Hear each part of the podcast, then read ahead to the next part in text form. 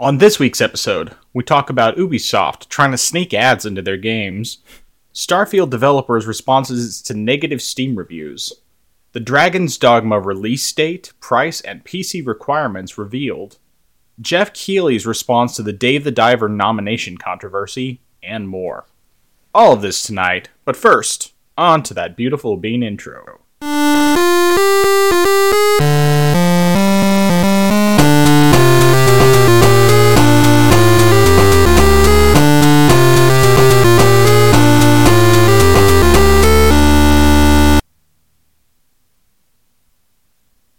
Welcome to the place where PC and console gaming talk combine. This is the Orange Box Podcast, Episode 8.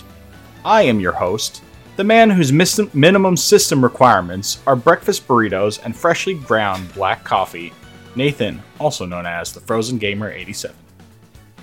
And joining me, as always, the man whose minimum system requirements are the Linux operating system and somewhere quiet to finish his books, Justin, better known as I am Xeracon. How you doing today?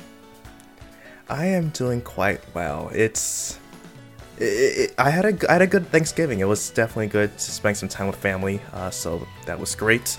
Um, got to enjoy the weekends. One thing though is that I, I'm not too fond about is the temperature suddenly dropped drastically these past few days, and while I don't normally, while, I, don't, while I don't mind that it gets cold, the fact that there was wind and Oh, the wind yeah. chill just made things worse. That was that, that that's not very pleasant there. So um, hopefully the wind cal- calms down some. That would be nice. Uh, so that way, while it's cold and I, that's fine out my walking in the cold, just that that wind chill really does me in though. But um, yeah. Other than that though, it's been a pretty good weekend. H- how have you been doing?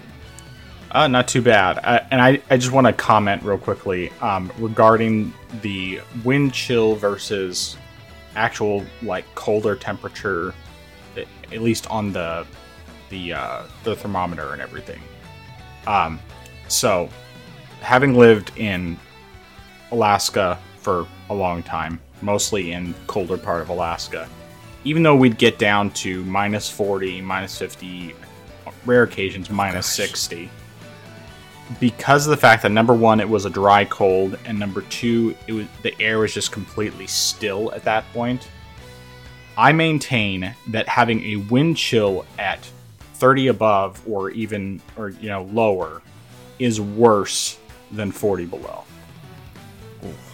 Because Wow. be, and, and I, I maintain that um, even even if you're in a drier climate, it's still worse um, than than that 40 below because the 40 below, you know, at least where I lived, it was almost always just like everything was completely still and it was very very cold, but it didn't cut through. You know, you could wear layers, you could keep yourself warm-ish. I mean, you know, there's only so much you can do depending on the how you know what kind of layers you put on and everything. But I I always found that when, when like when I moved to Seward, uh, which is like right on the coast, it's like both next to mountains and on the coast. Um, I mean, has, has a bay nearby. The when it got windy there during the winter, it was worse than than the 40 below in Glennallen, in my opinion. It's just it, because it just cuts through everything.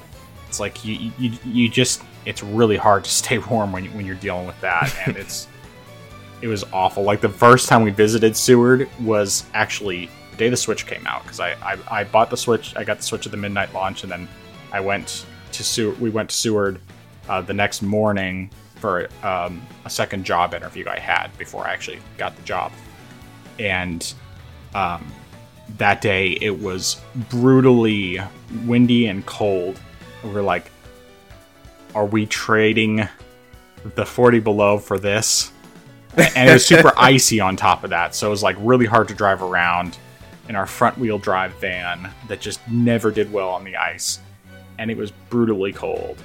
And, and thankfully that wasn't the normal thing, but it definitely happened occasionally. And it, it's definitely worse. And around here, I mean, it's pretty similar in terms of how cold can get the Seward.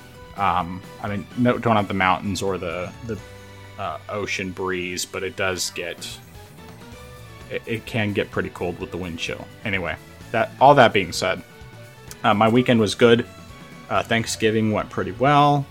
Uh, I would say my the turkey I smoked was not the best one I've done. It was still really good, just not not the best.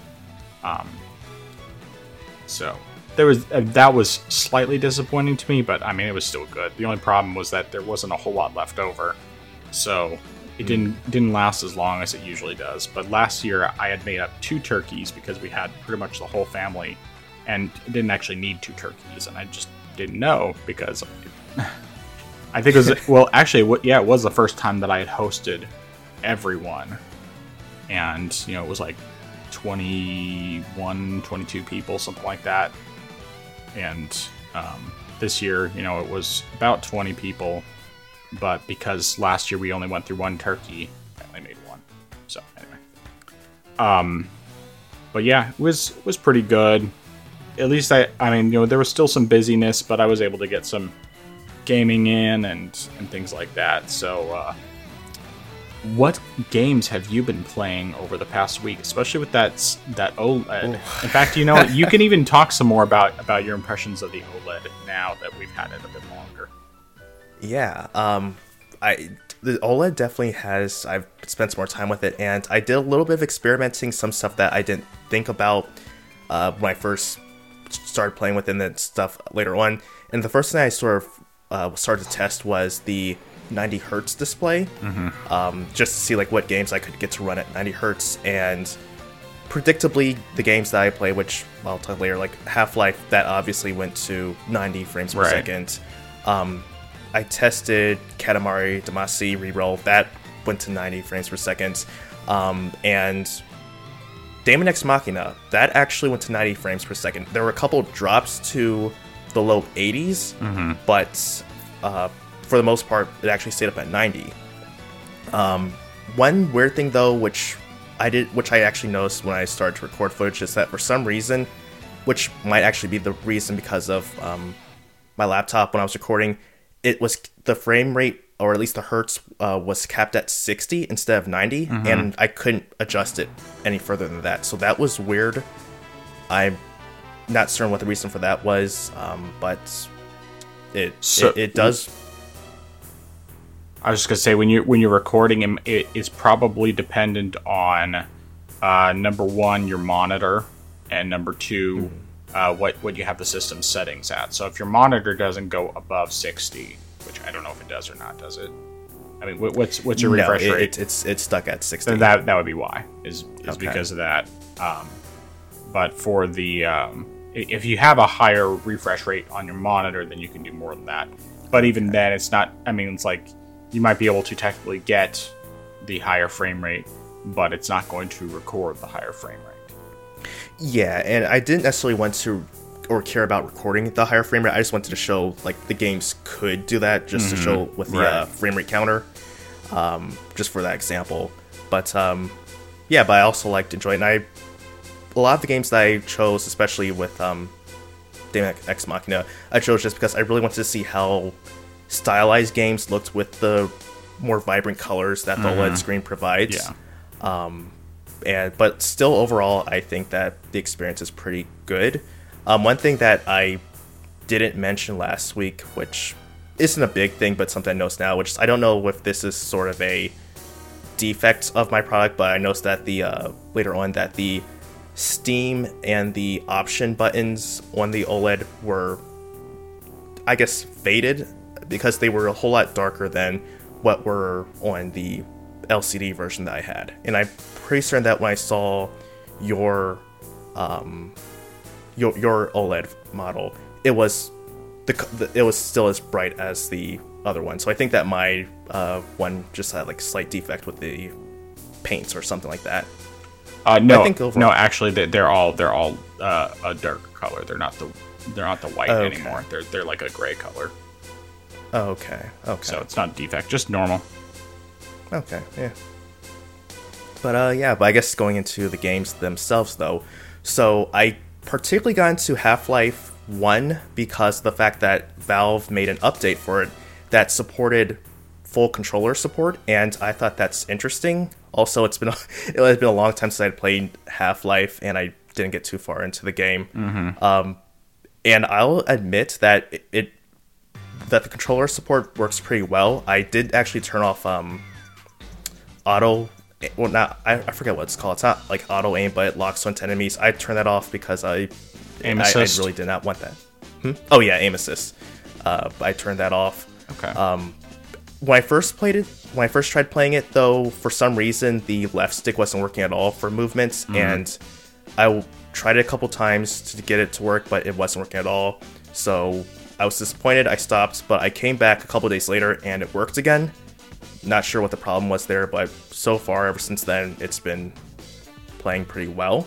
Um, a little bit more of Katamari Damacy just because I was I'm still trying to get those last two achievements. I did get one of them.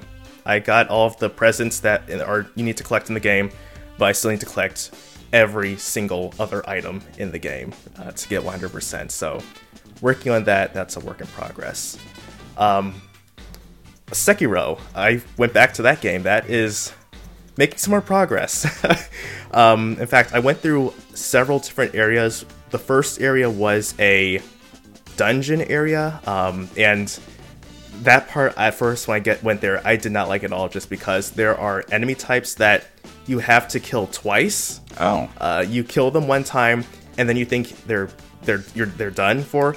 But then after several minutes, or not several minutes, but after about five to ten seconds, they'll get back up again, and that just really made me nervous because of the fact that when enemies grab you, when those enemies grab you, they deal a ton of damage, and so you really have to just sneak behind them constantly, try to cut well down their health until you can perform an execution.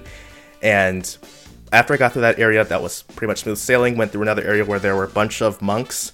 They weren't too bad. Um, I pretty much just stealth stealth my way through that area. But uh, yeah, I think I should be. I think I should be getting close to another boss battle. It look it seems to be that way, but we'll see what happens next week. Uh, so, oh yeah. Also played a little bit of Stardew Valley with some friends. We're still doing uh, some more farming work, or still trying to build up our other attributes. So I'm still doing farming work. Um, that's going well, and also because because of the fact that when we started, we just went and did our own thing to contribute to the farm. I realized that there were a bunch of early game quests that I never started. so I also I also decided to start doing that as well, and uh, that that's that's also coming along and clearing out that list there. But um, yeah, I think that's all of the games that I've played this weekend.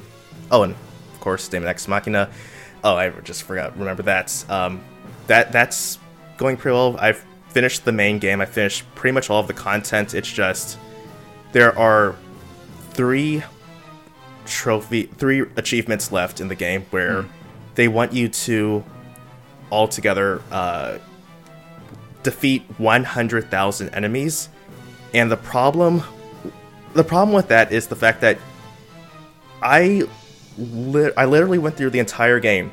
I literally grinded to get all of the weapons and armor, mm-hmm. and I haven't even hit 20,000 enemies. Oh my goodness. And I, sp- and uh, I, I don't know if I even want to bother doing that. Yeah, that seems kind of ridiculous. Is there? And I mean, I. d- oh, go ahead.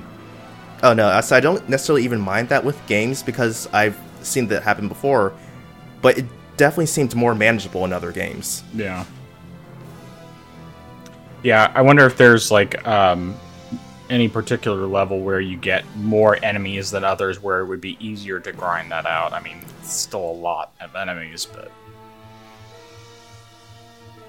there are two. Um, like I looked in online and saw, and I also looked on Steam forums and saw there are two levels. One, you can kill, I think, 200 enemies, but the problem is you're in this giant robot that's so unwieldy that it takes so much time that it's compl- unless you're very good at it, it's going to be too much of a time waster. Right. And the other one, which is the one that you uh, that footage that I provided, you can defeat about I think 20 to 30 enemies in that level the only problem with that is that there's a small chance that you'll get a random encounter, which will take probably about a minute or two to complete. So Mm. instead of, say, taking about 30 seconds to clear that level and keep doing it, you might have a chance to add an extra minute or two of you fighting one enemy that Gotcha. don't really want to fight. Right. Yeah, that doesn't sound like a whole lot of fun. yeah, looking at your footage though, um, I mean, like, I can't remember if I've ever actually played any of Half Life 1, but from, from what I remember looking at in the past, it seems like they, they've improved the, the visuals a bit too, like, or at least the shading and that sort of thing. Like, it looks better than it did before. I, I could be wrong on that front because the only version of Half Life One that I've like actually played, or well, I guess I should say, I, I don't think I've ever I don't think I've ever played Half Life One itself. I've played a couple of the side games, both Blue Shift and uh, whatever the other green whatever the green one was. Um, but when, when we play as as uh, one of the cops uh, and then when where you play as one of the soldiers that's coming to hunt Gordon Freeman. Um, for some reason, I can't remember the name of it off the top of my head.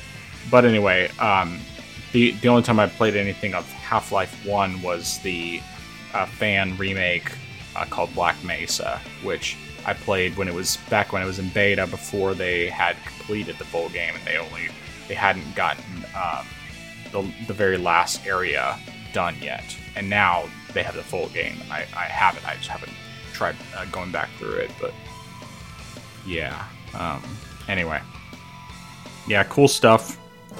Um, I of course also have been playing pretty much exclusively my Steam Deck OLED. Um, one of the first games I decided to jump into is a almost 30 year old game now, which I had mentioned that I, I had been wanting to check out, uh, called Beyond a Steel Sky. And it is a point and click uh, adventure game, all pixel art. Um, so, at least visually, it actually holds up decently well. Um, it doesn't have button controls, at least not in the 1994 version, um, which I got free through GOG a long time ago.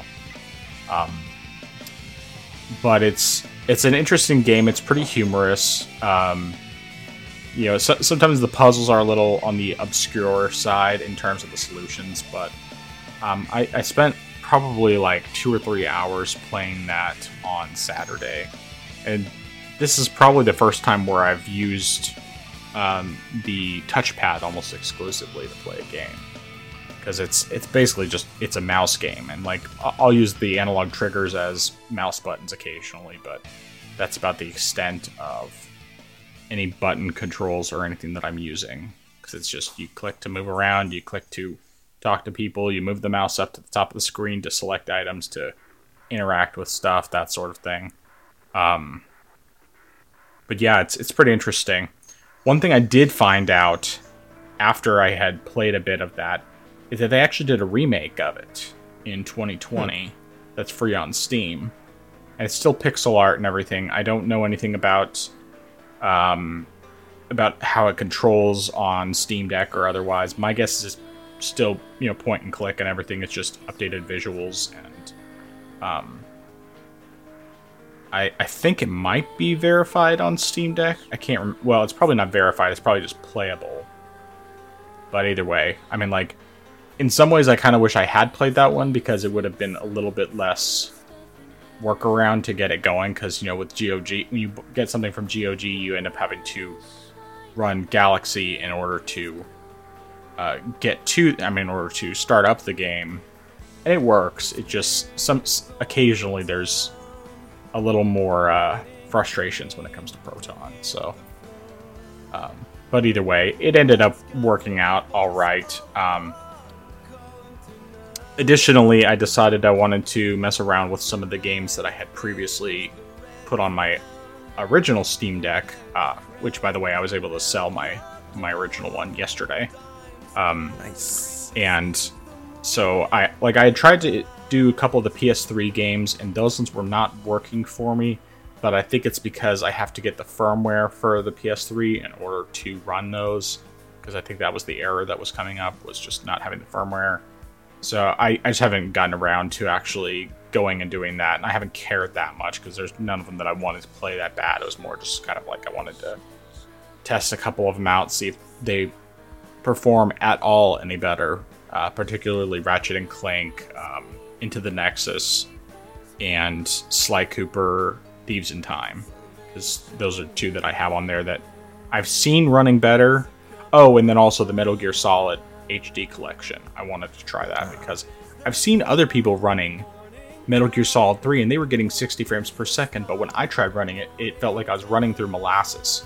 It was terrible, and I couldn't figure out why. And I looked up and I couldn't find anything in the settings to fix it. It's like menus, 60 frames, no problem. But outside of the menus, it's terrible. It runs worse than it does on the 3DS. Um, or at least it feels worse than it does on the 3DS. No, it runs worse. Yeah, it runs worse. Um, but I mean, it's just you know, PS3 emulation is always. I mean, t- tends to not be great on something unless it's super powerful, and then it's just yeah, it's really weird.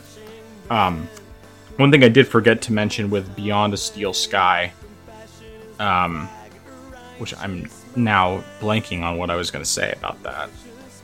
Um, what was it?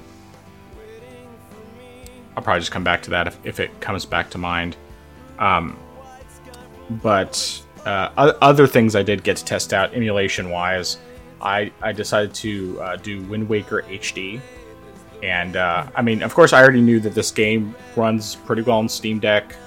You know, it it uh, it, it looks great, and on the OLED screen, it's like, oh man, like even if this game never comes to Switch on the OLED, it runs perfectly on the Steam Deck. Now, the one thing that would convince me to buy it on the Switch um, would be if it ran at 60 frames per second on there, um, which is not impossible. It is theoretically possible. They've done it with some Wii U games. They've updated them to run at 60 on the Switch.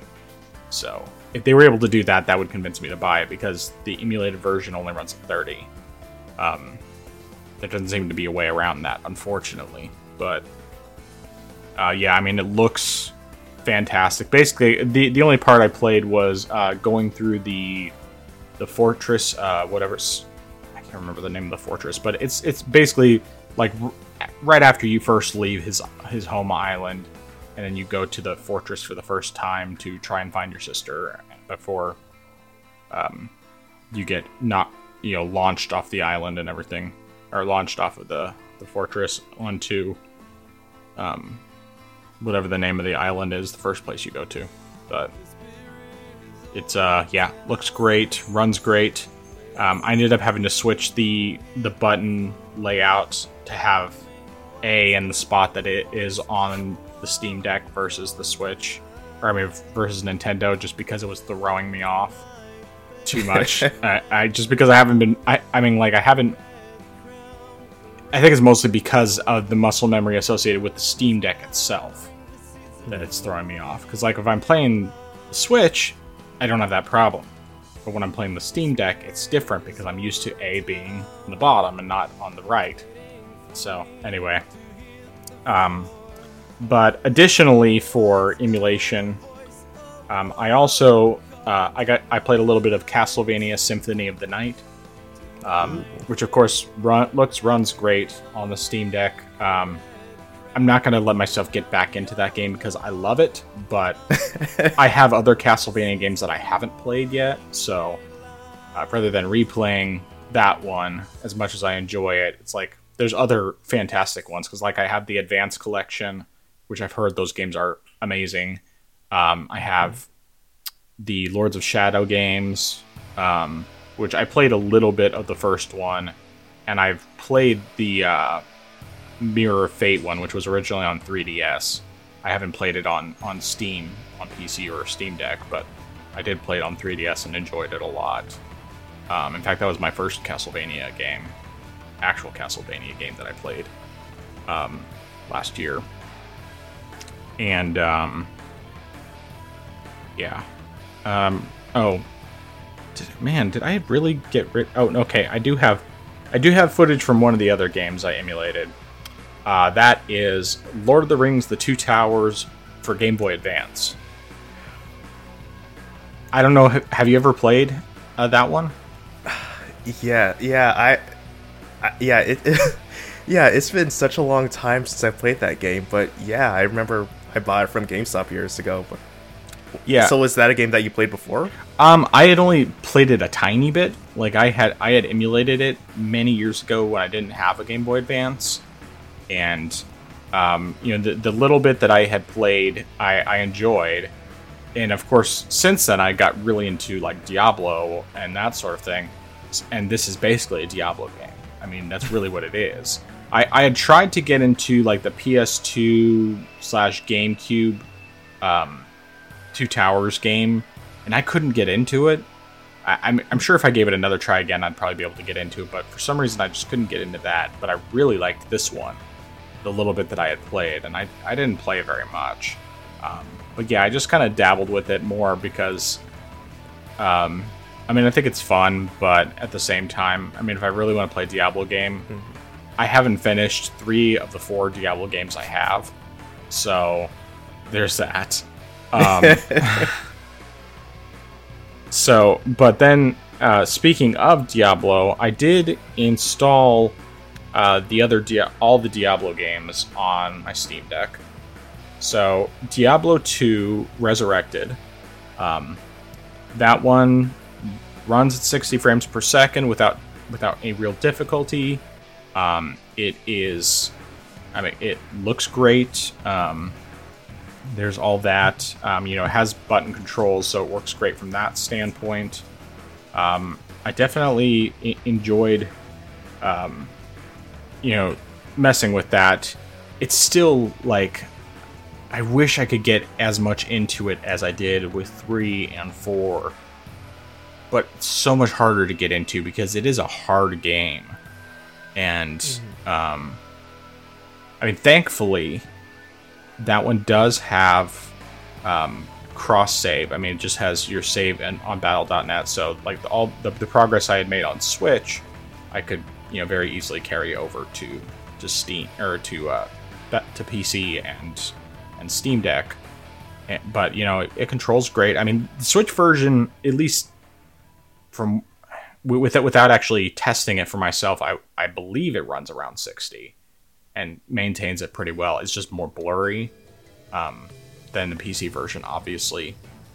Um, but um, even though that's the case, um, Diablo 3, which so so I decided to buy uh, two and three because they were on sale. I mean, it was like I think it was fifteen dollars, maybe twenty dollars that it, you got both two and three together. And I just figured, you know, two, I know I can carry my progress over. Three does not carry progress over. But what's worse about three, in my opinion, is that it does not have button controls on PC and Steam Deck. At least not that I could figure out. I, I might just need to do a bit more research, but at least from what I looked up, it didn't seem like there there's button controls at all for the PC version. And I mean, like I, I ended up playing a little bit with with the touchpad, and I can definitely you know map some some controls to different buttons on the Steam Deck. Like I'm fine playing mouse and keyboard when I'm playing on PC because the game controls just fine. I mean, controls great that way, but I like the button controls because they're just really well designed, and it bugs me that that game does not do it. It does, however, hit 90 frames per second without any problems. Um, mostly because it's you know like an 11 year old game originally came out 11 years ago. So, but yeah, 90 frames per second, no problem. Max settings on everything. Um, so at least that part's nice. Um, I do wish that that I could carry over characters from from the Switch version, but they just they never did that, and um, I kind of see it more as like if I just want to, uh, probably more if I want to do like free roam kind of thing because you can do an adventure thing where you're not doing the campaign. and um, I don't know. It's an easier game, much much easier, but it was what got me into Diablo, and it was what my wife got really into as well, and we played a lot of that together before we ended up getting four. Well, we got two. She was struggling with that because it's just a lot harder, and then we got four, and four is a good uh, middle ground between the two. It's not as hard as two, but it is harder than three. So, um, but it's still pretty fun. I mean, what what little I played on Steam Deck, I I still think that it's it's worth having on PC. Um, and I definitely would would try it some more. I think I just need to mess with the controls or see if there's some way to get button controls working properly. Um, but additionally, um, more just as a test thing than anything else, I decided to uh, re-download Spider-Man Remastered, and um, the main thing that really motivated me to do that was when I was selling my Steam Deck. The the guy who was going to buy it wanted to see Spider-Man on uh, the LCD, and and I remembered that oh yeah, Spider-Man Remastered is supposed to have um, HDR support, so I figured I would download it, check out the HDR. I'm kind of mixed on how much I care about the HDR. Like I've never used it before, and I mean it it does look good, but I don't feel like I'm missing anything by not having it turned on. So I don't know. I I basically just briefly uh, I played enough to get some gameplay footage since I already had it installed, and then I uninstalled it because I've I've already 100% in the game. I don't really, I'm not in a rush to play it again. I do think it's still a great game, still well worth playing, um, regardless of uh, the uh, Spider-Man 2 that I don't want to acknowledge actually exists. um, but a another uh, superhero open world game that I tested out was Prototype, which another one, as I expected, runs at 90 frames per second.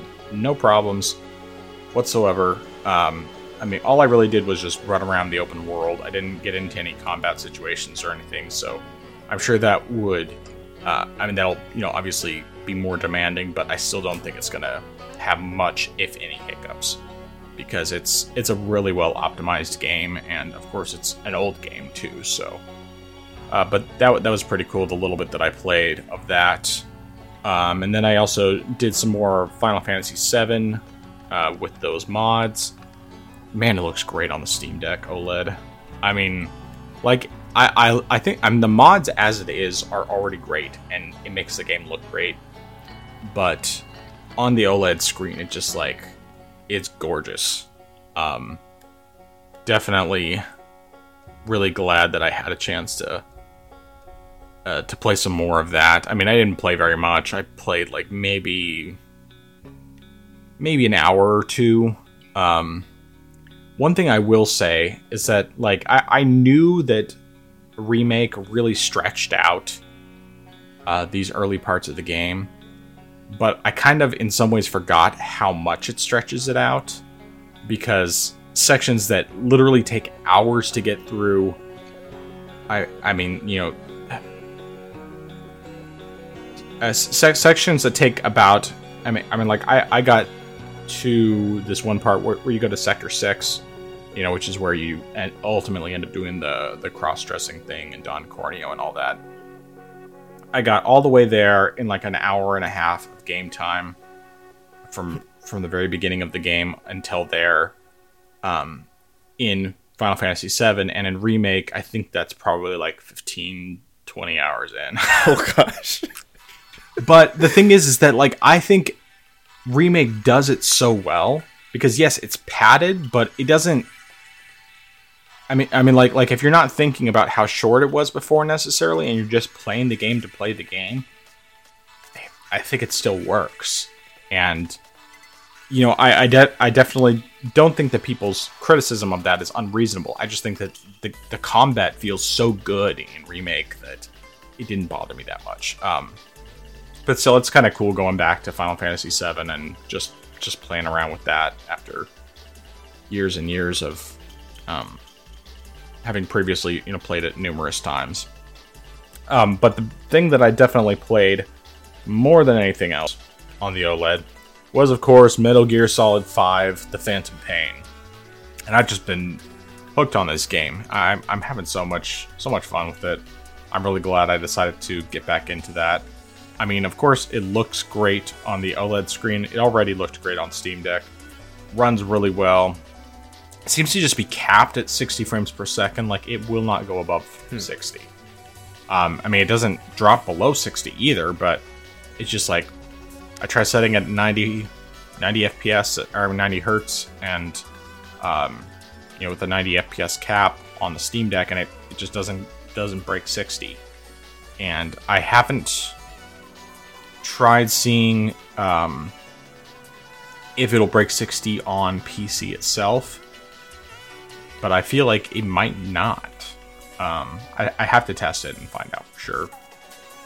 But yeah. Anyway, I've I've, ha- I've been having a great time with it. I'm I'm gonna be playing that a lot. I don't know how much of any other games I'll be playing um, for a while, but at least for now, that's that's what I'm into. So, lots of stuff this week. Well, anything else? Uh, no, no, nothing else from me. All right, so let's go into the news. So, the meme has finally become reality. And I, I suppose this isn't the first time it's happened, but um, Ubisoft decided that it would dis- to uh, decided to sneak an ad into Assassin's Creed Odyssey uh, to it. Uh, I can't talk.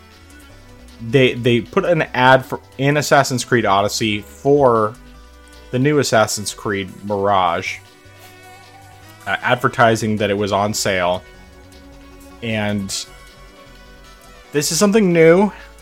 It's it hasn't happened before. I've played a lot of Assassin's Creed Odyssey. I think I have like over a hundred hours in that game, and I'm still not completely done with it. Um,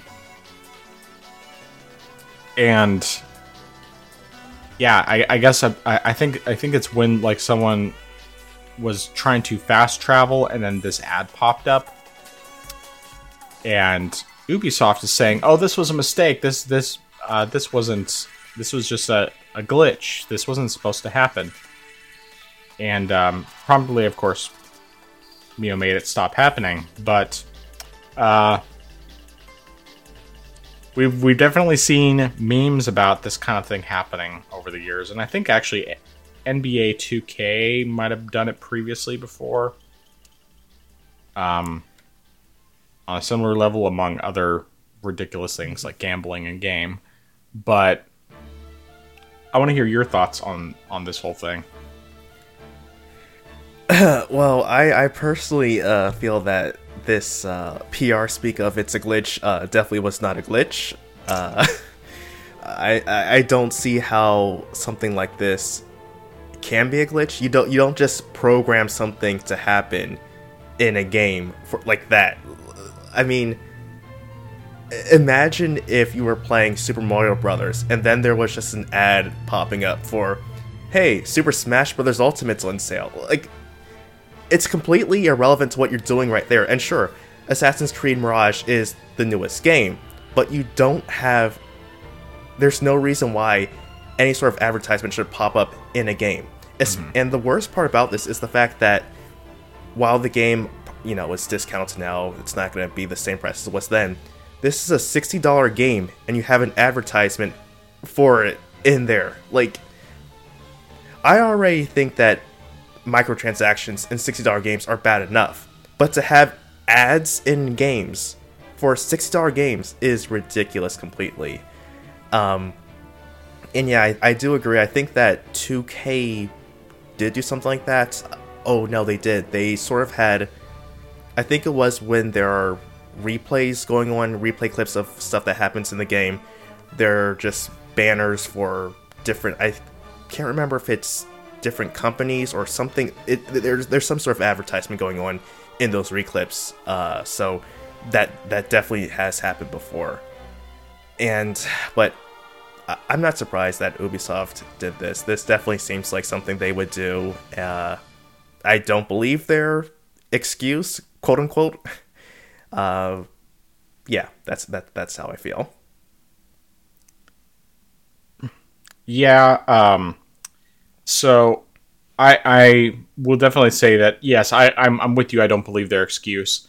I did think of a way that there is the potential that this could actually be legitimately just a glitch, and that is, um, one one thing that does show up um, uh, with with Assassin's Creed Odyssey, and this is just um, at, at the the menu before you start the game, like it'll have the the screen where you you choose to load your game, you know, whatever. Um, th- they'll typically have like little ads on the side there, that sort of thing. So it's not impossible.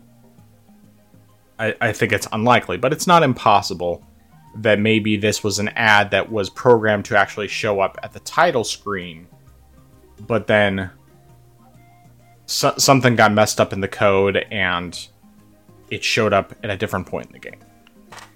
Now, that being said, I don't think that's actually what happened. I'm I'm saying that I think it's not impossible that it could have happened. I just think that they were testing the waters. I mean, obviously this is that's what they were doing. They were testing the waters, seeing if they could get away with it.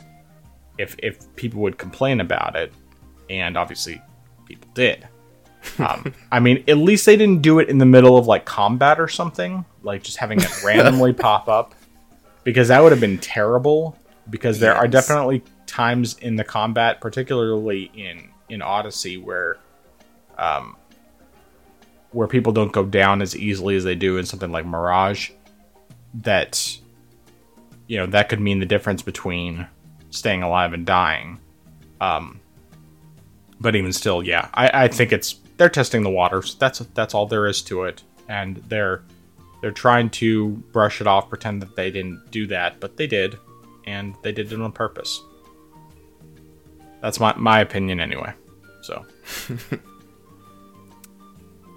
uh, but anyway, any other uh, thoughts on this before we move on to the next topic? No, I just wonder how long it could possibly be until they or someone else tries to do something like this again. Might be a year, might be six months. We'll we'll we'll have to see. Yeah, you know, one thing that I could see happening very easily is that one of these uh, companies, I, I could see it, especially with like uh, any company where they have a game with like billboards built in the game, they would probably put advertisements there, program those in to show like latest sales, that sort of thing. Like, you know, in Sp- Spider Man or um, you know, any uh, I mean, Cyberpunk could technically do it. You know, things like that. Uh, you know, any game where there's going to be like billboards or, uh, you know, particularly when it's like video billboards, having having something like that show up, advertisements in game, just kind of hide it a little bit more. Uh, like something that I noticed in in the prototype. I mean, when, when I was playing prototype, is that uh, there are GameStop banners out on sides of buildings, you know, like billboards in a couple spots. And it's like, I mean, it it's it's not that's that's not the same kind of thing for sure. Um, it's obviously you know GameStop sponsored the game, and so they got their ads plugged into the game from that standpoint. But it's not like anything that's detracting from the gameplay. It's just an environmental thing. So I don't know. Yeah. Yeah, and I actually was going to mention that when you mentioned prototype, uh, is the fact, or mentioned billboards. I think that if it's something like that, it's not as egregious just because it is something that is off to the side. And I didn't notice the GameStop one when I played prototype, but I did notice DC Comics logo on one on a couple uh, billboards. And I was curious about that, and I looked up that actually there was a a, a partnership between the developer and company and DC where they made a limited uh, run of uh, comic books tie-in Gotcha. to tie-in. So that explained why that was there. So I don't necessarily think that as long as the ads aren't, I guess, too obvious per se, is something like hey, 15% off of these games or in sale or something like that. If it's something like maybe a logo or something like that, I don't think I would necessarily mind it as much, but just mm-hmm. don't go overboard. Right. Yeah, you, you don't want it to be too ridiculous. Like if you've ever seen um, Ready Player One. I mean, I, I haven't read the book, but you know, I, I love the movie, and um, there there's one one part where they're um, like the big evil corporation is talking about um, taking up like 80% of per- of the person's view with ads. Like pop up ads on the on their screen for the VR headset and everything and just like oh man. I could see that happening in the future for sure. But Anyway, uh, moving on to the next topic here, uh, Dragon's Dogma Two. You want to you want to cover that one? Yes. So the a couple days ago, uh, Capcom well Capcom initially announced this a while back that they were going to reveal the release date for Dragon's Dogma 2, and they did actually come out and release it, and it's coming out next March, as a matter of fact. Uh, let me actually pull up the exact dates here. That is March the. I think it was the 24th, March. maybe? Uh, March 21st. 21st, okay. Yep, and so it's coming out then, which is, frankly, uh, a lot sooner than I would have expected, but hey, I think that's great. And then shortly, at, well, they also announced a couple other things as well. Along with that, they announced the price, which is $70, which is a first for Capcom. Uh, and then also a few days later, they announced the PC requirements for the game, which is interesting, uh, I'll say. Uh, so for the minimum PC specs, it is uh, Intel Core i5 uh, 10. Uh, 10600 or an AMD Ryzen 5 3600, 16 gigabytes of RAM for GPU, either a GTX 1070 or an uh, AMD RX 5500 XT with 8 gigs of VRAM. And that and for the minimum requirements, that's only for aiming for 1080p 30 frames per second. And they do note that frame rate might drop in graphically intensive scenes. For the recommended system PC specs, that is going to need an Intel Core i7 10700 or a Ryzen 5 3600X. Uh, still 16 gigabytes for memory and for graphics, you need a RTX 2080 or an AMD RX 6700. Um, that's also for aiming for 4K 30 frames per second. They didn't rec- they didn't announce what the storage requirements were. Uh, one thing they also said, mentioned, which wasn't on say like different things, but I saw that on Steam page. It said that uh, for whoops for ray tracing, a 2080 Ti or RX 6800 are required. So yeah, so that that's what they have shared with us so far. so do you, do you want to start or do you want me to start? Uh, well, you are more a fan of Dragon's Dogma than I am, so I'll let you go for it. Okay, so I I've been looking forward to this game. I was very surprised that we actually were going to get this sequel in the first place.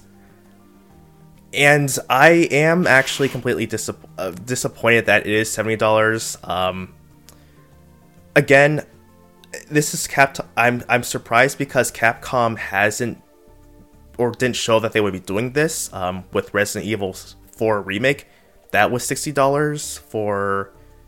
I can't remember what the other previous game. I, I know that they made another, or I'm pretty certain they made another big game between Resident Evil 8 and the 4 remake. I just can't remember what it was, but either way, whatever that was, that would have been $60. So this is their first $70 game.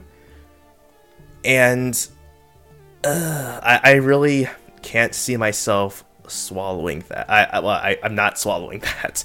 In fact, I saw that they actually have it on sale on Green Man Gaming for I think $58. And I'm not certain if I want to do that or not or just wait a little more.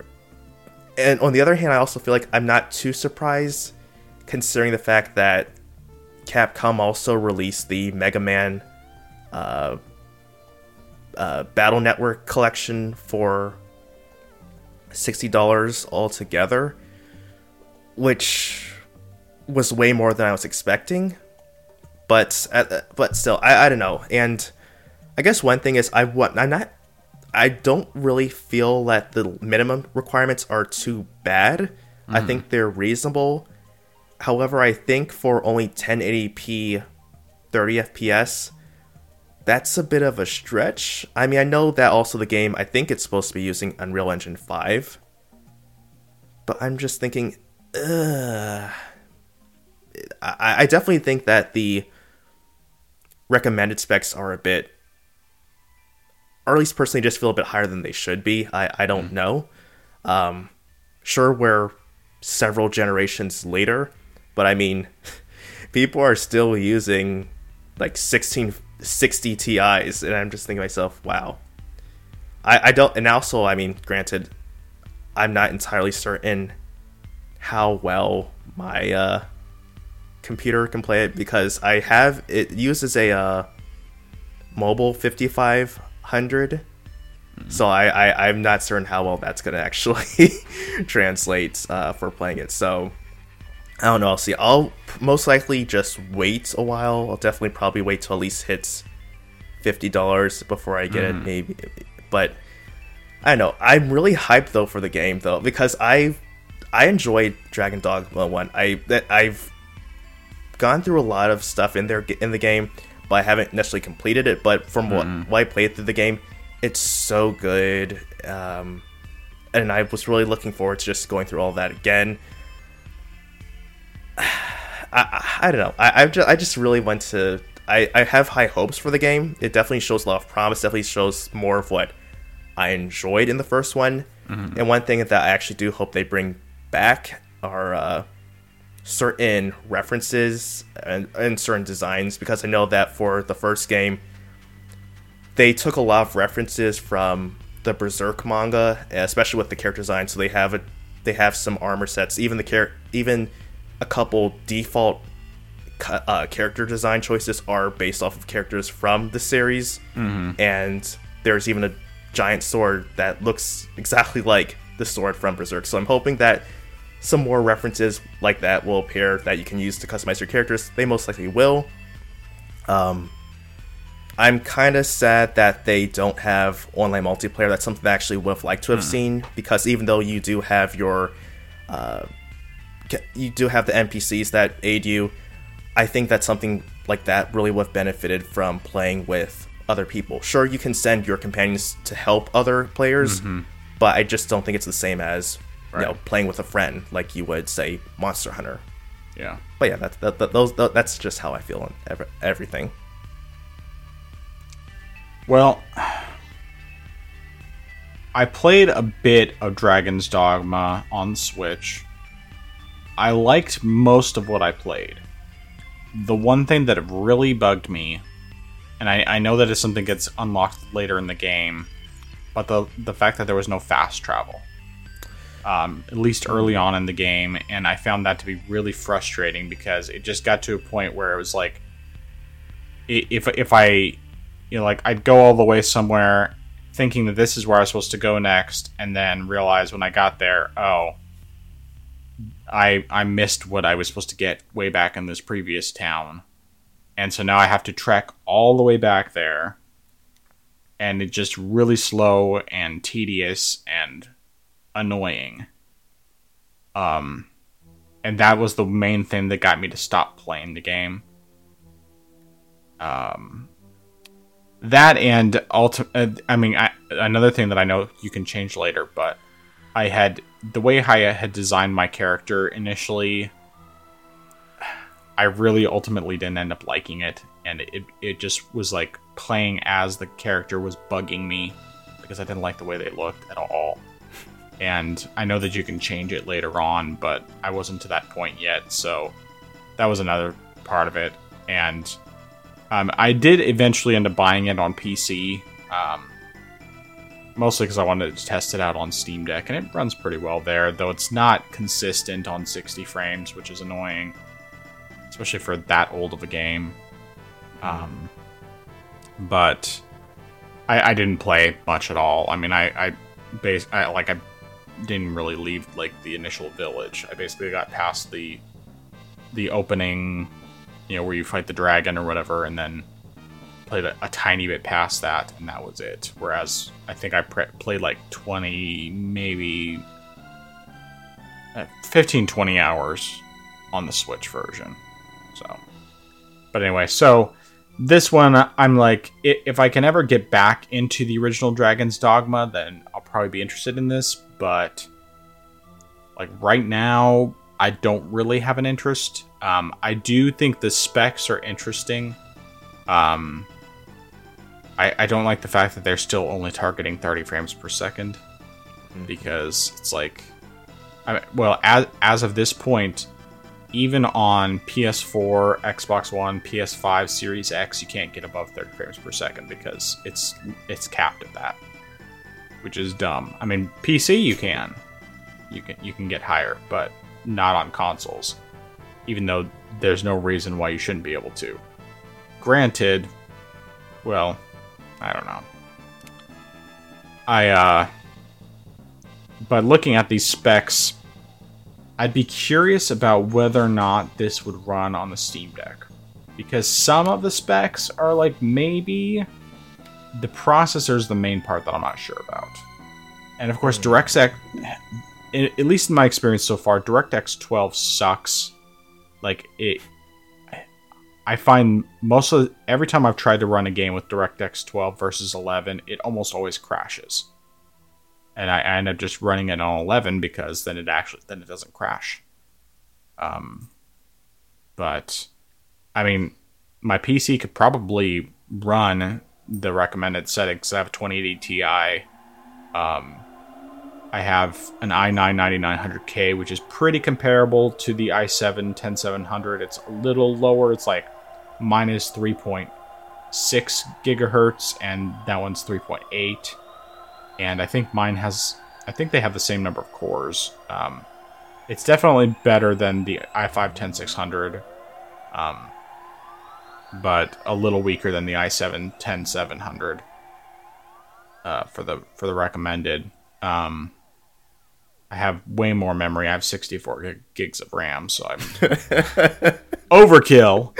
Um, so I'm like, I could probably easily get 1080p 60 maybe better, depending on how CPU heavy it is and everything.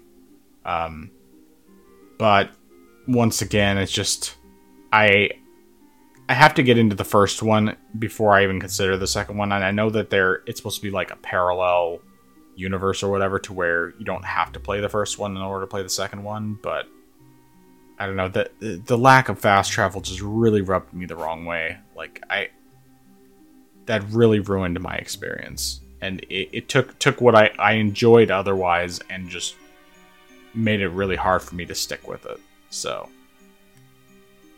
I don't know. Maybe eventually I'll give it a try again. I I don't know. I'm having a hard time because the other thing is that it's like I don't really want to start over because I don't like mm. having to start a game like that over again but I also it's been long enough since I played to where I don't even really remember the controls, and I'm sure I could probably figure them out. They weren't that hard, but it's like having to refigure it out, then having to figure out where I need to go so that I'm not spending as much time getting frustrated with the lack of fast travel until I can actually get it in whatever form it comes and wanting to change my character's appearance because I hate my character's appearance.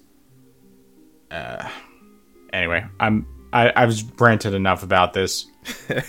All that being said, I think it's cool that it's coming out. Um, seventy dollars. It's not surprising, but at least there's Green Man Gaming for discounts. People who want it. I'm not in any way planning to buy this before it drops significantly in price and I actually get enough into the first game to where I feel like buying the second one is worth my time.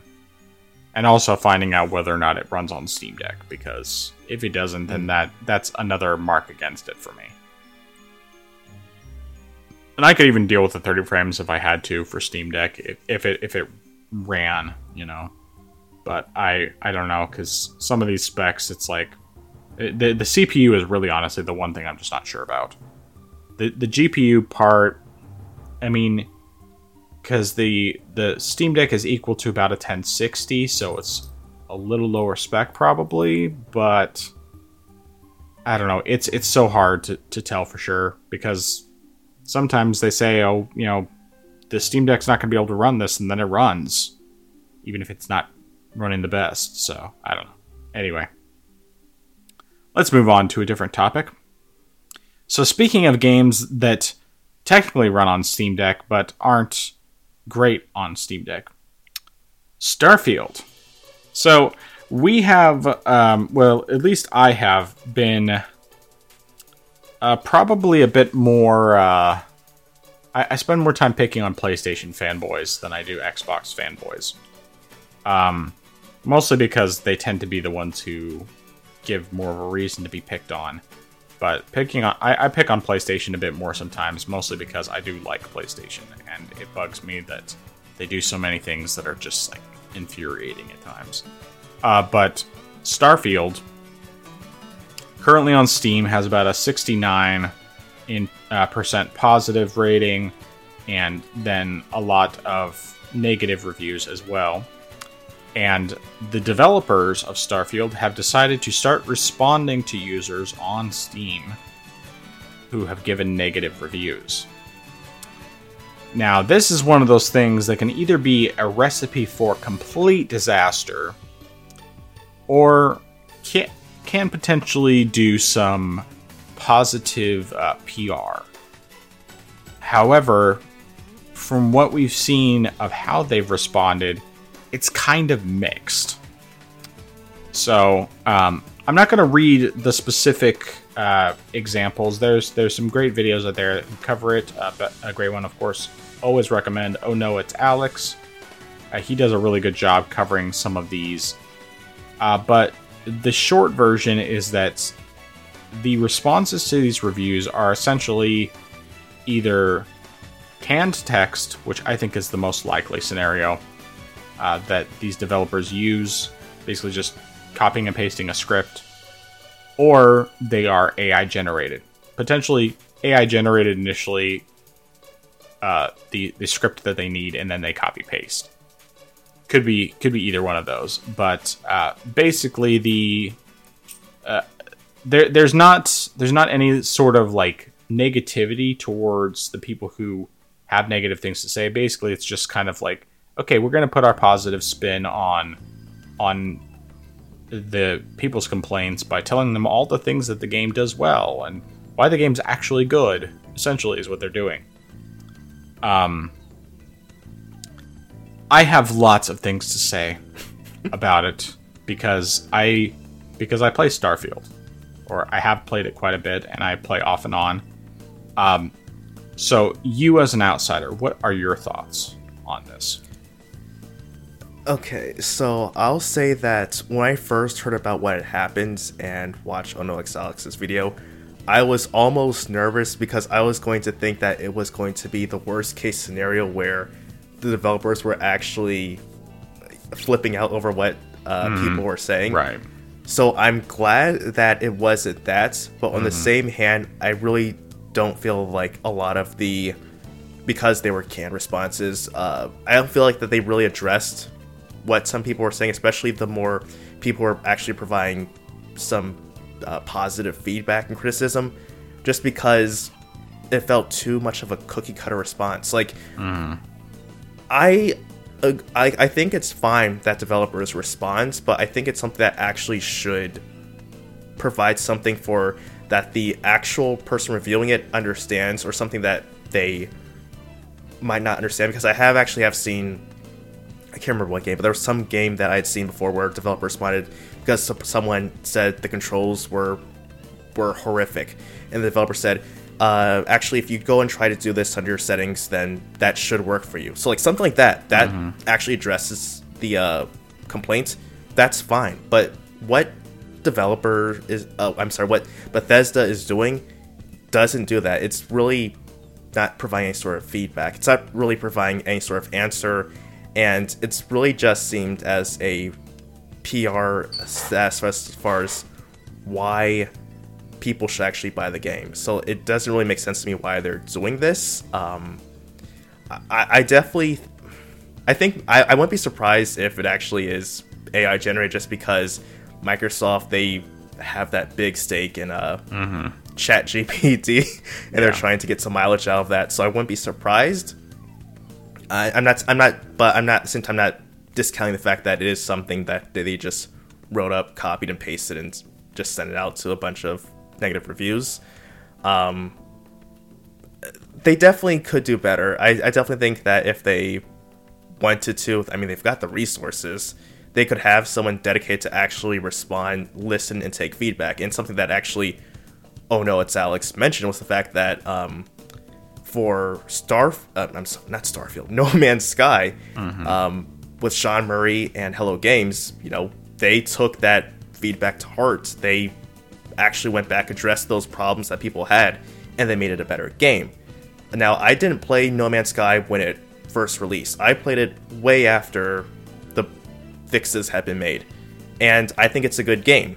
And I think that Bethesda should do the same thing with Starfield for people who have problems with it. Just take that feedback, uh, go back to the board, and try to make improvements. Now, at the same time, I'm not saying that games should be like this. I'm not saying that games should be releasing in states that have problems at launch and they just say, well, we'll just fix it later. Like, I think that's a whole lot of the mentality that we have in this modern age where games are released digitally and they're connected to the internet, and so they'd say, hey, if it's messed up at launch, that's fine. We can always just fix it later. And that's if they fix it later. Um, but at the same time, they should listen to what people are saying and try to fix those problems that are there. But that's just what I'm thinking as someone who hasn't played the game at all and Right. just like sees all this stuff going on. Right. So, okay, before I get into my overall thoughts on this, I do want to say one thing. Xbox fanboys. Something you need to understand because I, I've seen this from a couple of them, even even ones whose channels I've liked in general. But you're showing your Xbox fanboy colors when you start saying that this is PlayStation fanboys putting these reviews up. That's not how it works on Steam, you can't put a review up until you've actually played the game. And all of these reviewers, all these people who have put negative reviews up, have played the game. Many of them have played it for a good 20, 30 hours. Um, some, some of them even significantly more than that. And I mean, some, some, it is sometimes hard to understand how someone could play for 200 hours of a game and then put a negative review. I'm trying to understand that. That doesn't make sense to me.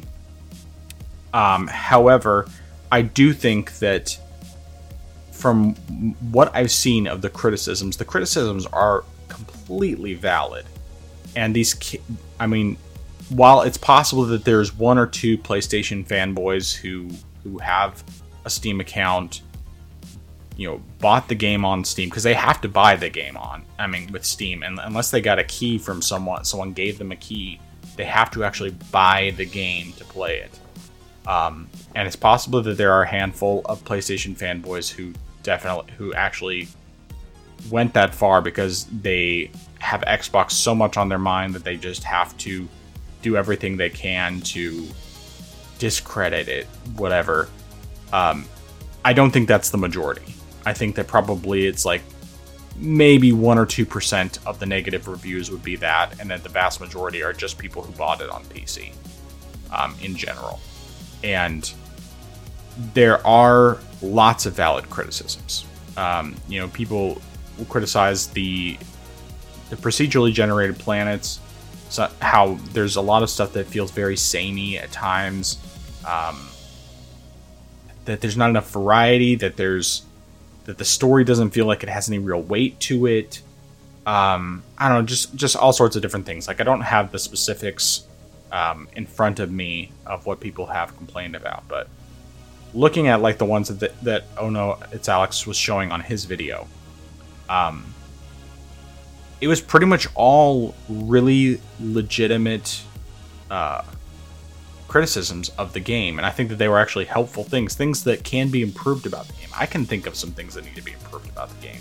Some of those have already been fixed by modders, um, but then later broken by updates, or the the the modder the mods got broken with updates, uh, particularly like one related to the inventory. Someone came up with a great mod for the inventory that makes it significantly better um, than what Bethesda did, and um, and I guess when, when Bethesda made their most recent update that added DLSS and everything, it it broke that, and I haven't had a chance to look up and see if there's a an update to that mod to fix it again because I miss it. um, but yeah, this like Starfield. I love Starfield. I really, really enjoy what I played, but the criticisms are largely really valid. I'm I will say that I am thankful that it has fast travel.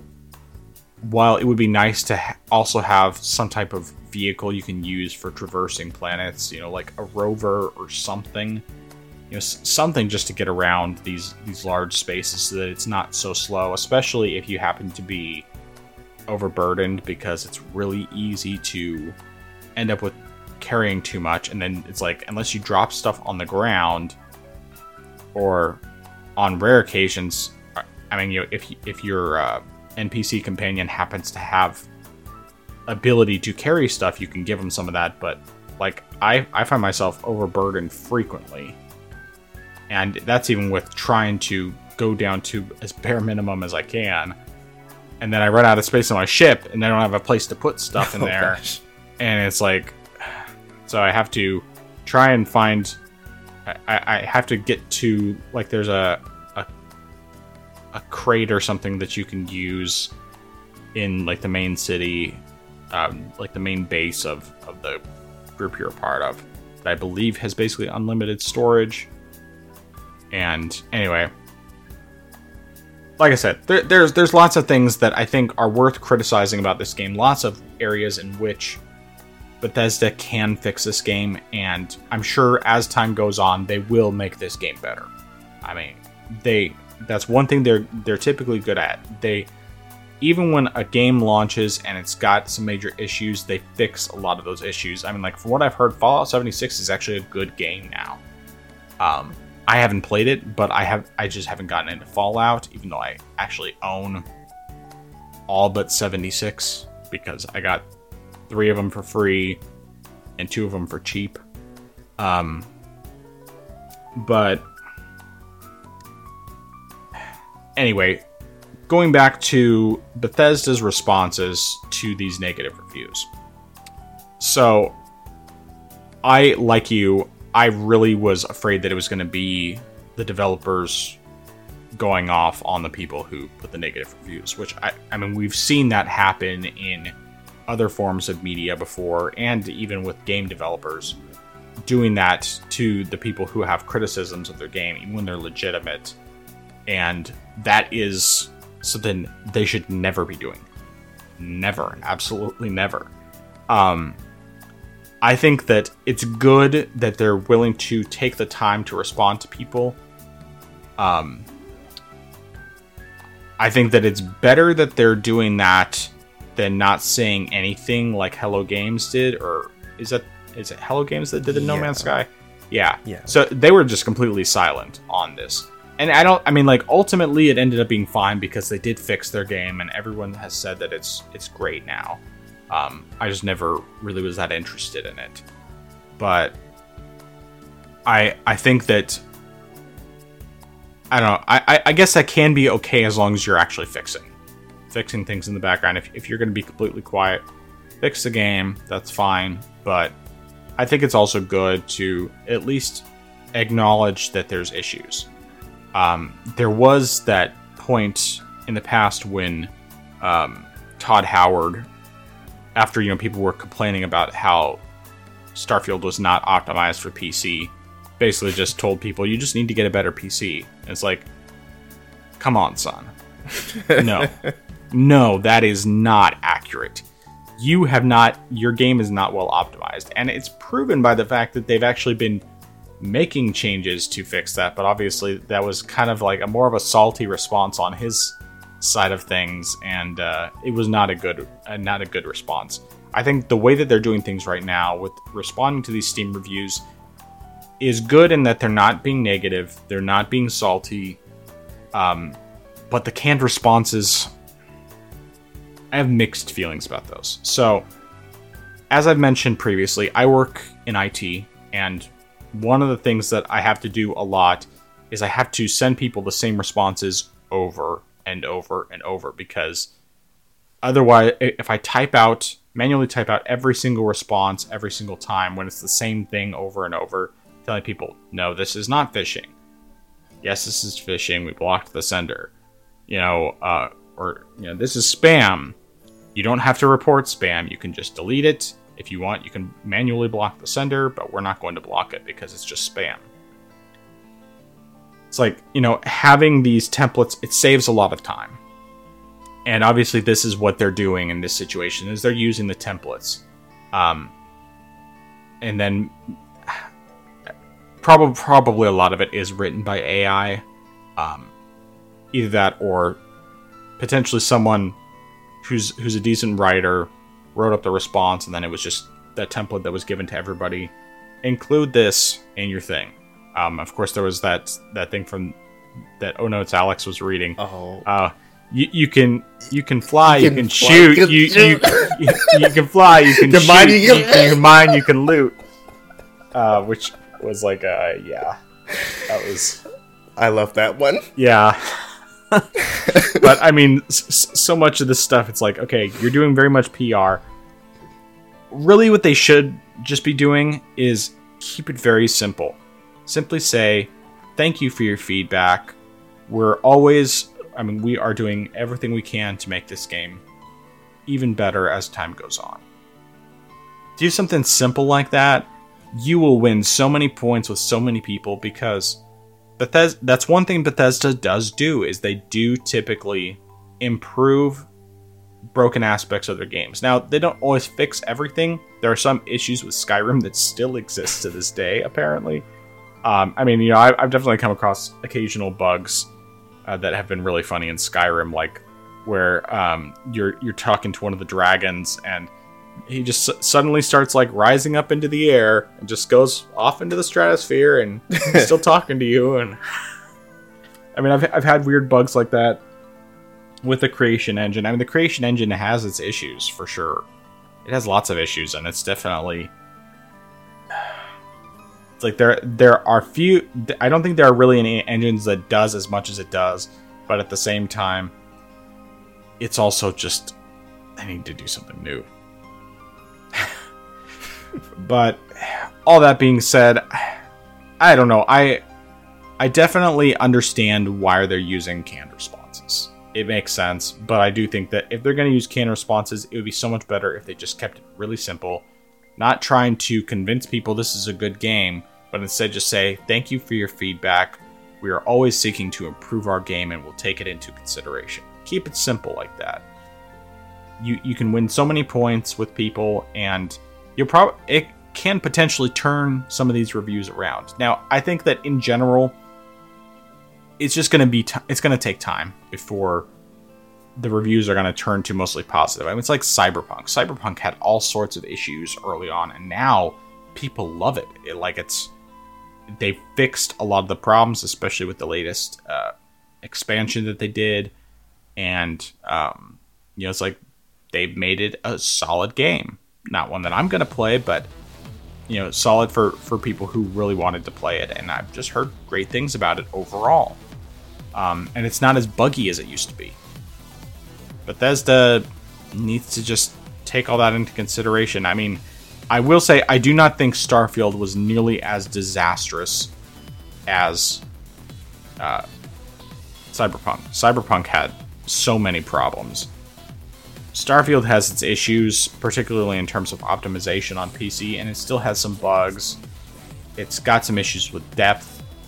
I mean, it does a lot of things without doing them all, any of them super well. But I still think overall it's like a really solid game, and I really enjoy it. Not my favorite game by any stretch, not especially not this, not even this year. Um, but it's still still a good game. So, anyway, uh, any other thoughts on all that? I think just one thing that sort of popped into my head uh, that I think might sort of help something like this. And I, I think that overall Steam does a good job with reviews, especially with how they're verified and you actually have to buy a game. But I think that something that could actually improve it is that they have a third option for leaving a review, which is sort of a middle between whether you recommend it or don't recommend it.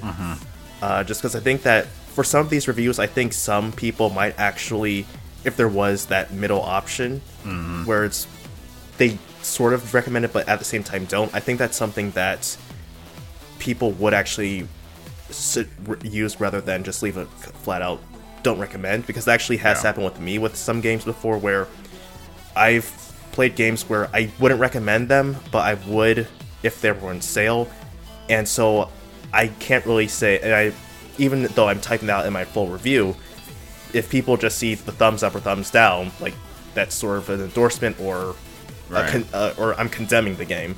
So I think if they if Steam had that third option there, I think that's something that really could help out with something like this.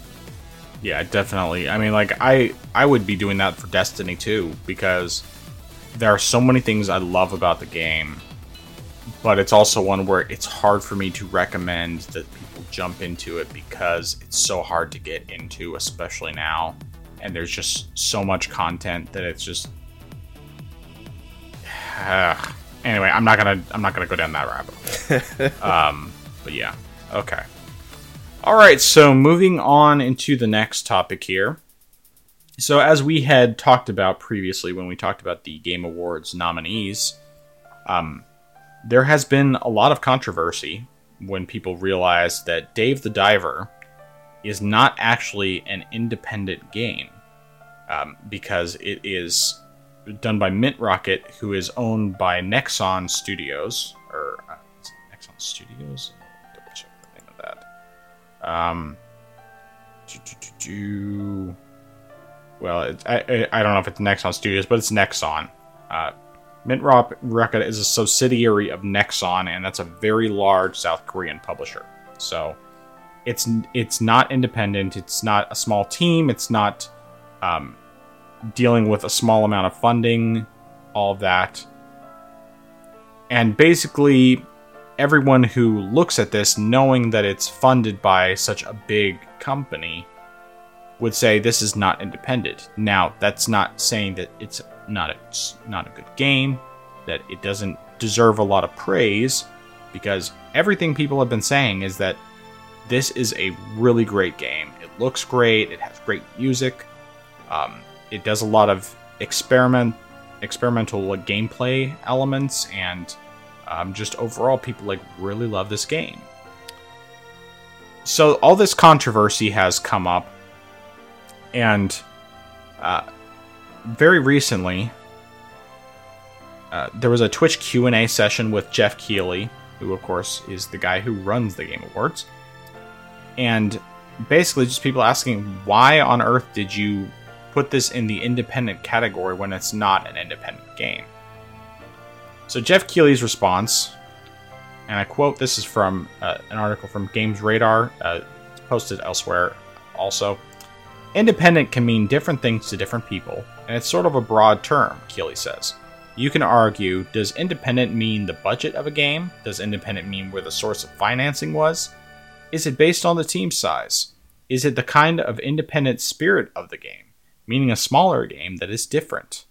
He adds, it is a really complicated thing to figure out and come up with strict rules around it, so we let people use their best judgment, and you can agree or disagree with the choices. So.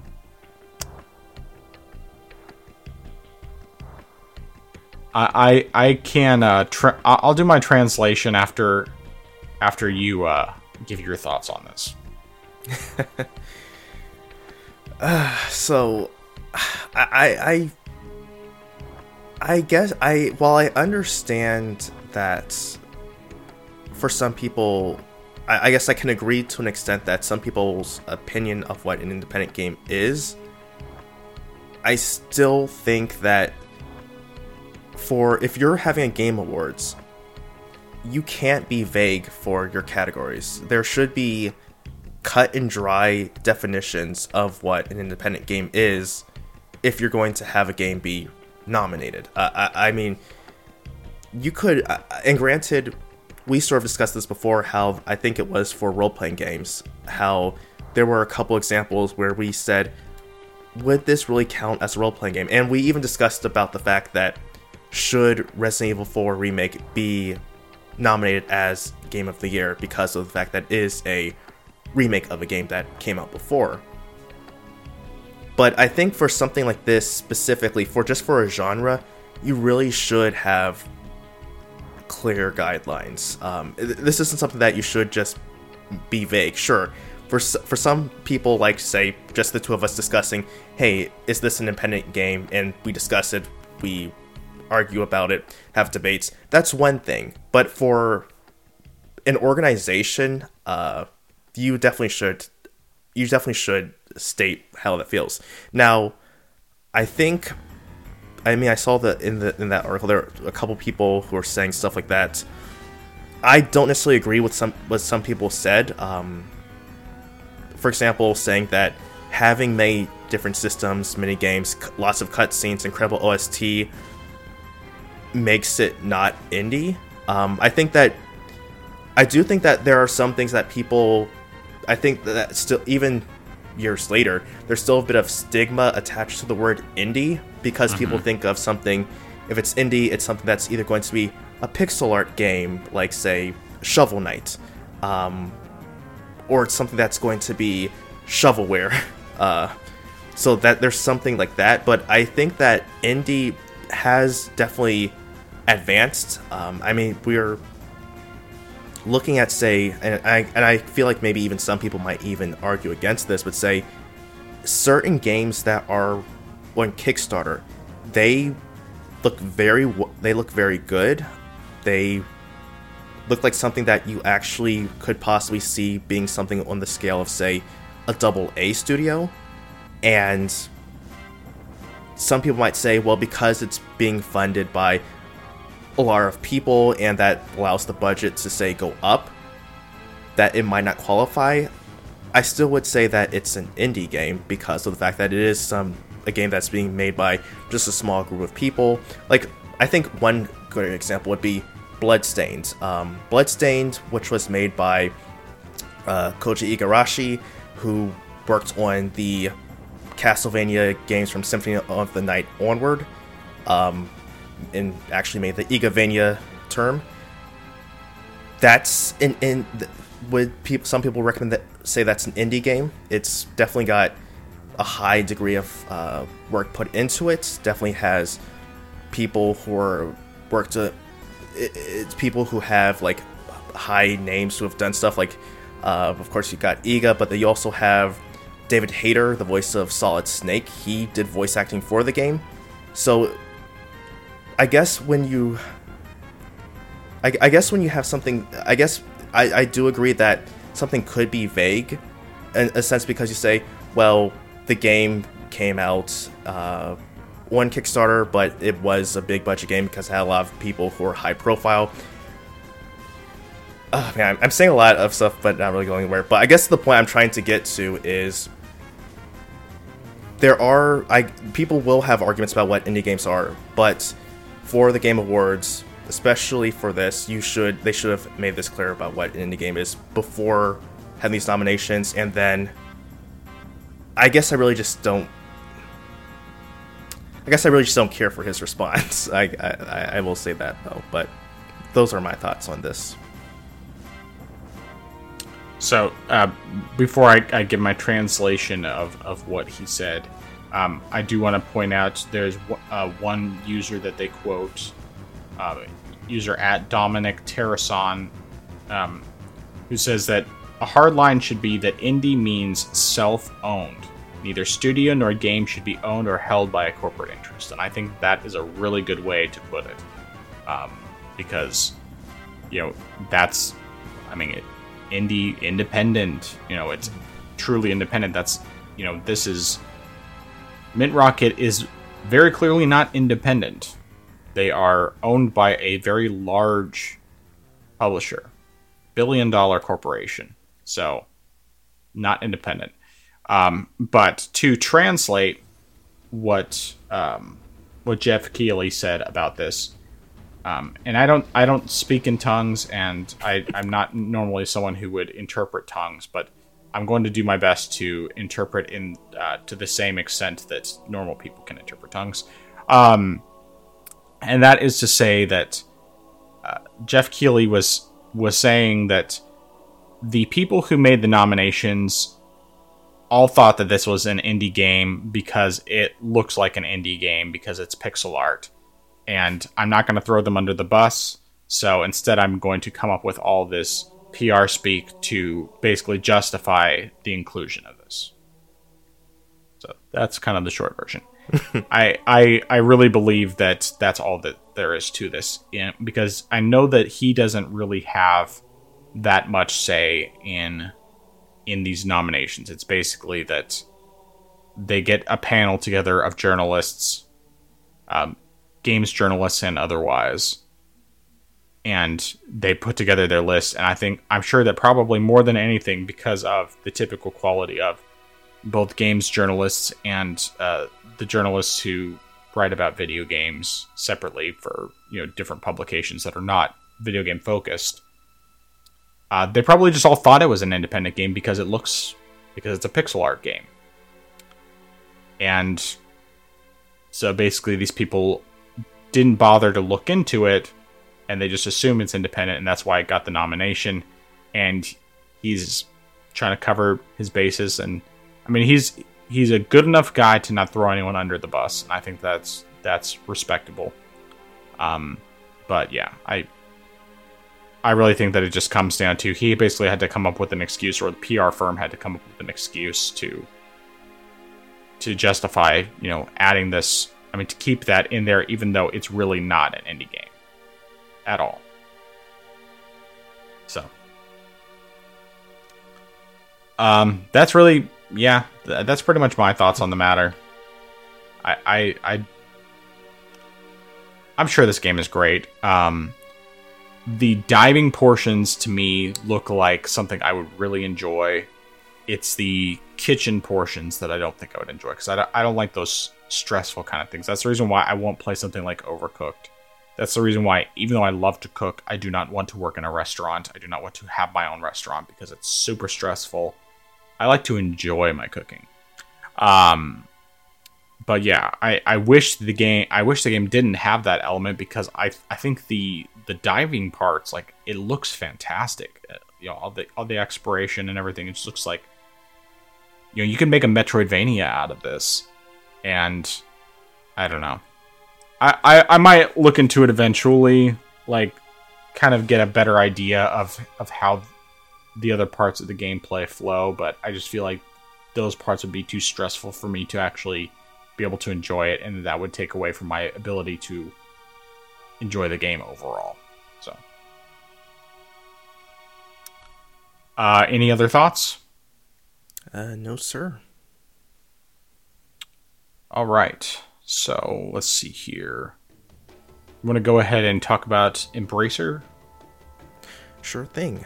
All right. So, uh, another studio is possibly reaching or possibly facing a closure, and that is uh, Free Radical Design. Uh, they they originally made the Time Splitters games, and they shut down before being, uh, I guess, before restarting over again some time ago. They also worked on Haze for the PS3, which wasn't really met with critical acclaim, and I, they did one other game but they're facing closure uh, before Christmas, and or at least they're facing the threat um, I, I don't think that it has been said that it actually will happen, but I definitely think it's possible.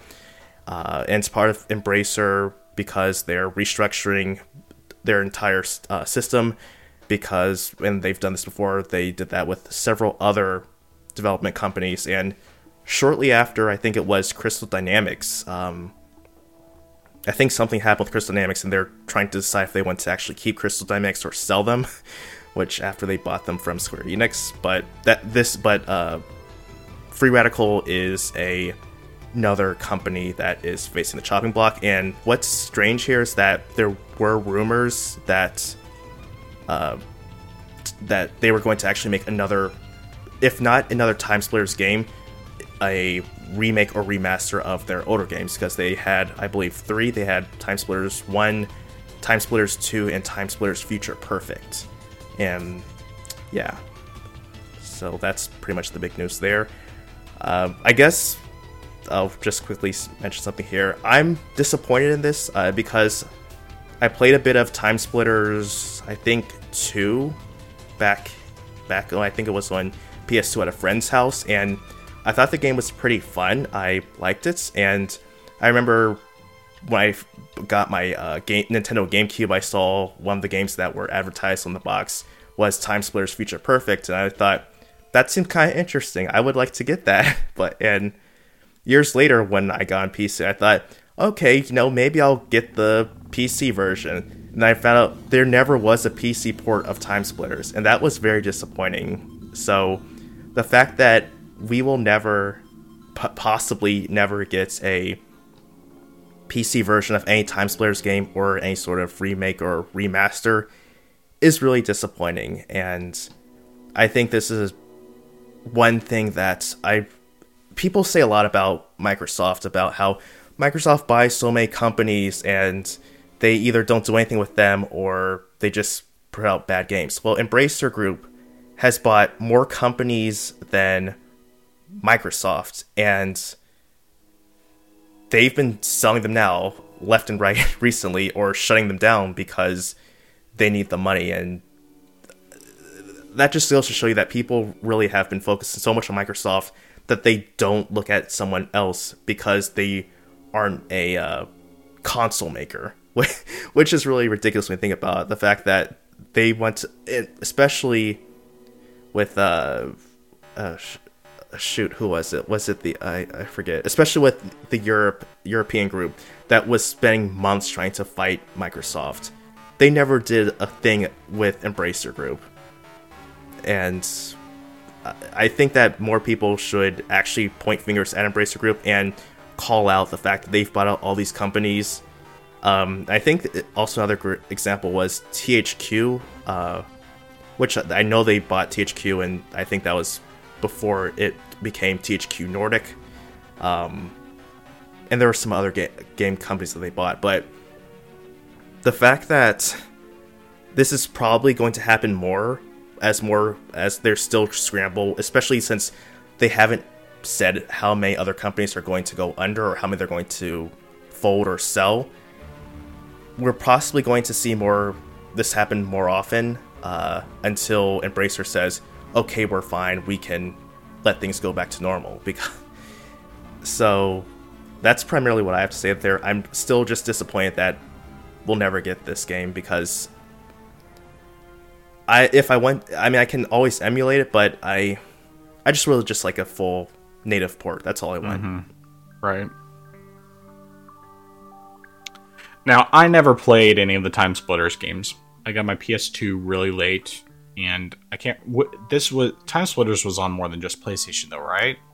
It was on PlayStation 2, Xbox, and GameCube. I okay, don't. That's what I thought. I don't know if GameCube had all three games or not, but it had at least Future Perfect. Gotcha. Yeah, I mean, like, I I've always heard of them, but I've never played any of them. Um, and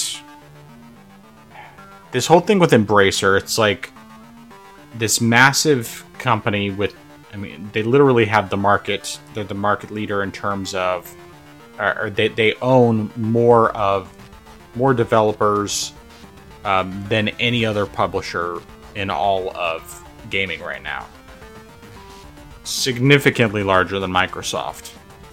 And the problem is that Microsoft actually has the money to fund these things, whereas Embracer is basically just borrowing money to grab grab these things, and then a large portion of them haven't really put anything out. Like they've they've done some remasters of of some like GameCube, PS2, Xbox games, and I think for the most part they've been really well received. Like all those remasters have been great.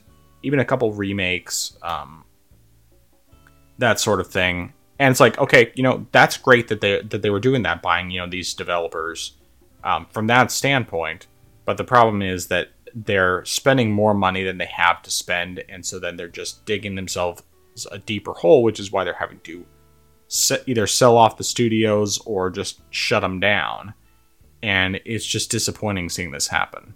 Um, even though I have no familiarity with time splitters in terms of actually playing it or anything else, I've heard lots of people say that they really like those games, and they've been, you know, looking forward to eventually seeing them come out and now looks like that's not going to happen at all, unless you know they figure something else out. But I'm like, I don't know. It's just no matter how much people try to villainize Microsoft in this in in their purchases, Embracer is so much worse. And um, that's not to say necessarily that Microsoft isn't going to have issues in the future. We'll have to wait and see. But I think that the big difference, obviously, is that Microsoft isn't having to borrow money to, to buy these developers. They just have the money, and they need to spend it. So they decide to spend the sixty-nine billion on Activision Blizzard. You know, they they bought Bethesda, and you know they they bought smaller studios like Ninja Theory and uh, I can't remember which other ones, but yeah. Anyway, it's unfortunate that this is happening, and I don't know. I don't really know what else to say on the matter. Any other thoughts? Uh, no, sir. All right. Well, I think we have enough time to go ahead and cover just one last topic here. This is a uh, more of a positive thing.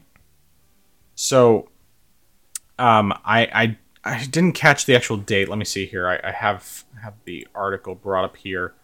So, um, there was essentially a leak, um, a playable leak, really, uh, briefly playable version of Beyond Good and Evil, which is getting a 20th anniversary remaster. Uh, coming, I mean, we, we don't we don't have confirmation of exactly where all it's coming to, but it was essentially leaked on Xbox, and some people were able to access and play it already a little bit.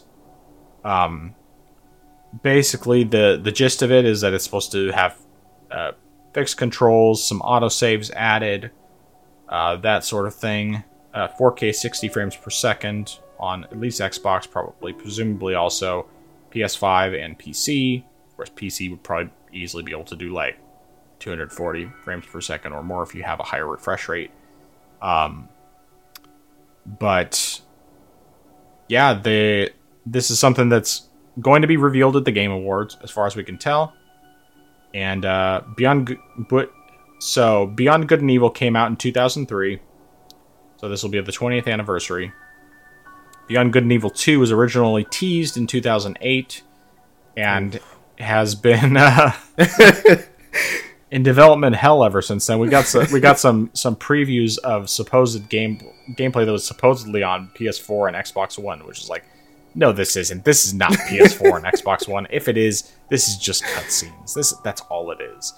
And that was in I think what 20 it was 2017 that it was that it was revealed again for that. And it's like I'm sorry, I don't buy it. I, I still don't believe that game actually exists. Um now talking about Beyond Good and Evil. I played this for the first time and I believe it was 2010 on PC and uh, the controls were were kind of rough because it did not feel great as a mouse and keyboard game, at least not for me. But I was still really new to playing games mouse and keyboard, and Um, I was able to get like a PS2 controller working with it through like a USB adapter, but it still required a lot of finagling to get it working, and even then, still didn't work the best. It was all right, but um, yeah, I think this could be pretty cool. Um, I'm hoping, even though I, it wouldn't surprise me if it doesn't happen, but I'm hoping that maybe, like Ubisoft or GOG, because I got bought it through GOG, will uh, just give this remaster as an, a free upgrade for PC users, because then that would give me a reason to grab it. Otherwise, probably not until it's like really cheap or free. Um, but yeah, what what are your thoughts? I think I, I think this is pretty nice. Now I haven't played uh the game originally. I, I also have it on GOG, but I never I never got around to playing it. Mm-hmm. So I'm not certain how actually it does run uh, with control with the controller and whatnot.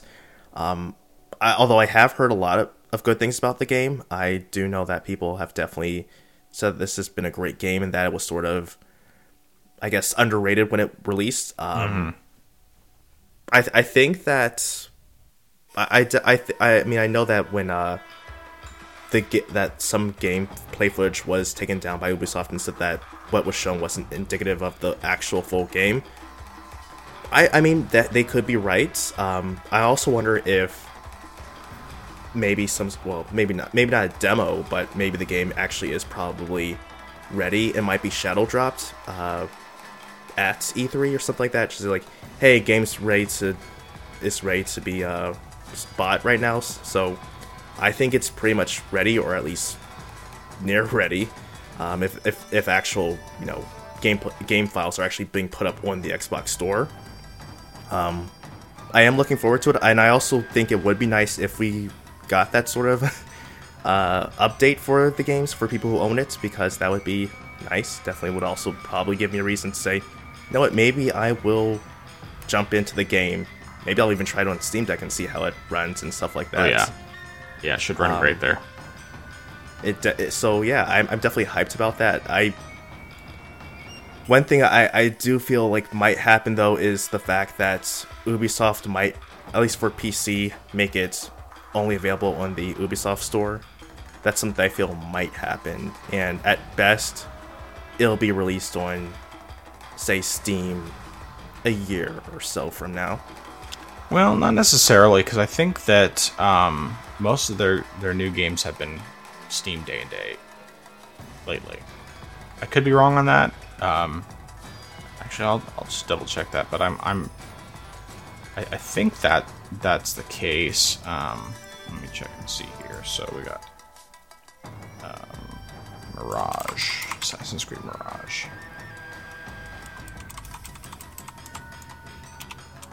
I could be wrong. Yeah, you might be right, actually. Yeah, it looks like it's probably not. Okay, so I'm wrong on that. So yeah, probably will be something along those lines where it's not on Steam right away. Um, I don't mind Ubisoft Store. I have enough games through there to where it's like it's it's not that bad. Um, I like it. Of course, I would prefer everything was through Steam and if there was a way to transfer everything over to Steam so that I didn't have to run the Ubisoft launcher anymore, I definitely would. But you know, I, I have enough games in there to where it's like, uh, I'll just I can deal with it. but yeah. But anyway, yeah, you know, uh, most likely it will be revealed and shadow dropped at the Game Awards. I'd say that's a, a very likely scenario, and we'll just have to uh, wait. Um. Oh, okay. So actually, you know what? I'm wrong. Does well, maybe I don't know. Let, let, let me let me read what it says here. Uh, Ubisoft has uh, tweeted on uh, with their official Beyond Good and Evil account on Twitter or X, whatever you want to call it, uh, that they they confirmed that you know the remaster's existence, clarified that the playable version of the game that leaked was a mistake and not indicative of the final game, and that we will learn more closer to the game's launch in early 2024. So it won't be a shadow drop. uh, but they still could show it at the Game Awards. And my guess is they'll probably just do like a, a trailer saying that it's coming early 2024, and then early 2024 they'll actually um, show. Of course, now that I th- now I look at this again, we'll learn more closer to the game's launch in early 2024. Well, December is close to early 2024, so it could very well be that they just give the information at the Game Awards. And anyway, doesn't really matter. And we'll see if Beyond Good and Evil 2 will ever actually come out. But You know, I, I just thought about this would be the 15 you said 2008 this would be the 15th anniversary of the game's announcement yep. Yep. I mean, granted, then it was only just like a little short teaser, and then they showed all that true. that gameplay that was. It was not believable. It was like less believable than the original demo of Watch Dogs that they showed before before they released the real version of the game. But yeah. that's Ubisoft. Anyway. All right. Any other thoughts before we close out for the night?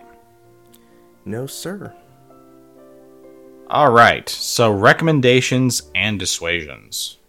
all right so i actually had to uh, make a note of this because i said i'm going to forget this all right so my recommendation oh wait Oops, never mind. Actually was no one. So I'm actually gonna have to pull this one out of a hat now because that actually was one that I had recommended before. So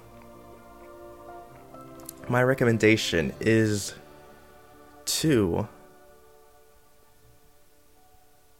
Okay, here's here's my recommendation. It, it this is something that had I sort of recommended before, but I will recommend it here just the same.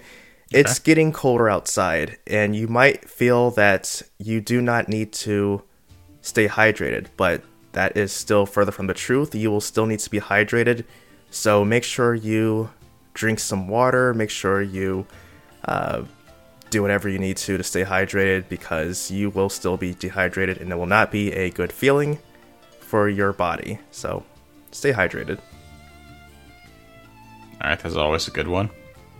I definitely have not been doing very well with that lately. Not drinking nearly as much water as I usually do, so it's a, always a good reminder.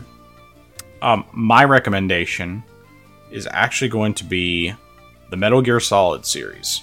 Um, I will say if you are not as interested in getting to the series, and I had to recommend just one game, I would recommend Metal Gear Solid 5.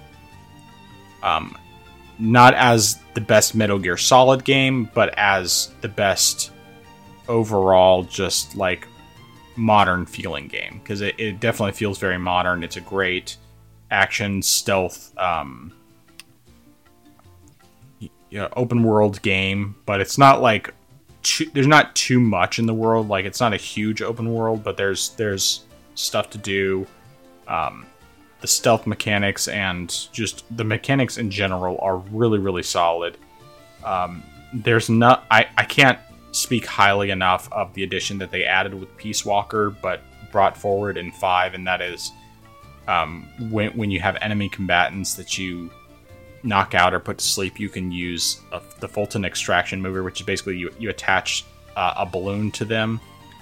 Uh, it's like a special balloon that inflates quickly and then launches them up to a helicopter where they get picked up, so that they can be added to your base as part of like your your staff fantastic feeling being able to just do that every time. That once they added that, it's like this is brilliant. I love this so much.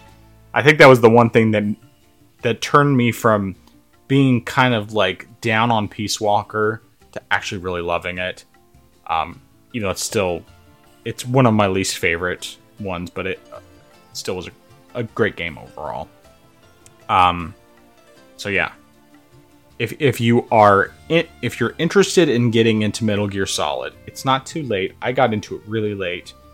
The games are mostly short. They're not uh, they're the controls haven't aged super well, but at the same time, I mean, it's not like tank controls, which to me tank controls are the worst. I think that is probably the worst relic of the PS1 era. Um, every time I've tried to play a game with tank controls now, it's just it's excruciating. um, but the the controls in in the the controls get progressively better as you go. Like there's a little bit of jank that still remains, but they get progressively better. Metal Gear Solid Three, um, you actually have third person, um, like normal third person controls as an option. Um, some of the earlier versions you can still do the top down, like the uh, not quite top down, um, isometric view, and that you know I, I didn't play it that way. I've only ever played it just regular third person controls. Um, and while I would say three is the best of them of them all as an overall game, in terms of how the games control, five is hands down the best. And just the overall gameplay, I think, is the best. It's just not the best in terms of story and bosses and all of that. Granted, I'm still really early in the game, and um, but I have like 30, 40 hours in the game so far, and I, I love it. So hmm. that's my recommendation. Nice. Your dissuasion. So for my dissuasion, uh, do not buy or do not watch things that you know you will hate. Uh, that's something that I've I, I sort of ha- see from a lot of larger YouTubers that I watch, uh, and they talk about certain things from companies that they don't like. And while I agree to an extent, they sort of propagate this or, eh, by either say going to see a movie or by buying a game, which they already talk about and saying that they don't like it, but then they go and spend the money on it and therefore support what they say they don't like. Um, so if that's you, don't do that. Why why should you spend your hard-earned money on something you don't like or know you won't like? Um, it's like buying some meal at a restaurant and you know you don't like that particular food, but then you go and spend the money and then you complain about it being bad. Well, you you bought it. Um, yeah. So save your money on something that you would like. Uh, the, yeah, I mean, I mean, sure. I, I guess it's nice if you have that kind of disposable income where you can do something like that. Uh, but j- just don't do it. Save your money for something that you actually will like. And sure, you might be wrong, and it might surprise you that you would like that. But I think that nine times out of ten, you definitely won't like it. So, don't do that. That's fair. One thing I will say about like those bigger creators, I mean, they probably make way more money off of talking about it than they spent on uh, watching it or what have you. So, it's, you know, it's content. I mean, like I, I definitely can respect the hustle. It's it's a you know that's how they they make their money. That's how they they pay the bills. So, hey, if they're gonna get a lot of people watching to hear their opinions, then by all means, it makes sense to do it. I personally, I don't know how much I would do that unless it was just like, if I was a channel that was based more off of um, trashing stuff than anything else, then yeah, that would be a good reason to check out the things I hate. Um, since it's not, then I don't have to. So I, I wouldn't. um, granted, I'm also not making any money on on YouTube or anything like that. So there's a difference there. Um, my dissuasion if you have not already played The Last of Us Part 2 and you don't know how much, I mean, what you're going to think of it, but you loved The Last of Us Part 1, do not play Part 2. Do yourself a favor. Especially, especially if you are someone who really appreciated the way that one ended because it was definitely the kind of ending where like it wasn't a happy ending. Not at all but it was it was a memorable ending and the, the way it ended i think was one of the things that actually made that game as good as it was. Part 2 should not exist. Don't buy part 2 if you want to buy if you're going to buy part 2 and you haven't already played it before make sure you buy a cheap, discounted PS4 copy because you want to spend as little money as possible, or just wait until it's like super duper cheap on Steam. You probably could find copies though that would, you know, you could probably find a used copy for 10 bucks and it'll still work great and you'll just be much happier with yourself. Now, I know some people are still going to love it, but the vast majority I think normal people are going to hate it for the most part. You know, it's funny. So so the the number one podcast I listen to, most of the, all these guys loved the la- well, I should say, three out of four of them loved The Last of Us Part Two. One of them has said very distinctly that as much as he loved the first game and he was a huge fan of it, happily day one purchase on Last of Us Part Two. He said Last of Us Part Two, he hated it. He he does not believe it should exist, and if they do a part three, he is not going to buy it because of how much he hated part two. But all of these guys really surprised me when it came to the remaster news, and they all said they are not interested, and they think that it's essentially milking people for it. So, more power to you guys. I appreciate the fact that you had you were able to get past some of your enjoyment of that and see how ridiculous this is that this remaster exists. And so I'm gonna say once again, do not buy The Last of Us Part 2, especially not the remaster. If you've already bought the game, do not buy the remaster. Do not pay that $10 upgrade fee. Just leave it. If you want to play it again, play it again. Play the version that you already have. Don't give them the money for this lazy remaster that just basically throws in some beta content and that's it. It's it's it's not worth your money. So anyway, I'm done. I'm done. All right. So uh, where can people find you? They can find me on my YouTube channel. I am Xeracon. That is I A M X E R A C O N. So youtube.com slash at I am Xeracon. And uh, I should have another video coming out. Maybe the end of this week, early next week. We'll see. We'll see. We'll see. And what's the last one you put up? Last one I put up, that was. I think that was my uh, Steam Deck OLED unboxing. I think Okay. that might be it. Good. So I'm actually I'm actually caught up because it seems like well, not just it seems like I never get notified about any of your videos, and then I come back looking it up, and it's like, oh, there's three videos I haven't seen. it's like you know, I only I watch all your videos, I like your videos, and I comment on your videos, and yet they never show up in my YouTube feed at all. I have to search for you manually. But it is what it is. So, all right, cool, cool.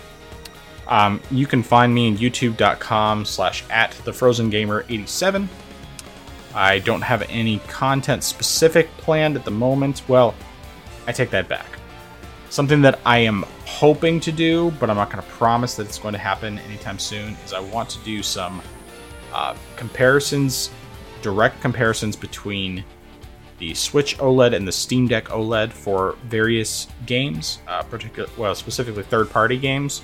So, like, I'll probably be doing things like Doom 2016, Doom Eternal, um, The Outer Worlds, um, potentially Fez. I'm not sure if that one's really a, a good comparison because that's not going to be drastically different. I think. Well, except the fact that one will run at 90 frames per second and the other is only 60. Um, probably Hades, um, Guacamelee one and two. I let's see. I'm looking at my shelf here because there's oh Final Fantasy 12: The Zodiac Age is one I wanted to do. Uh, Elder Elder Scrolls 5 Skyrim is definitely one to do a comparison with. Um, maybe Lego City Undercover. I haven't really decided if I actually want to download that one on my Steam Deck. Um,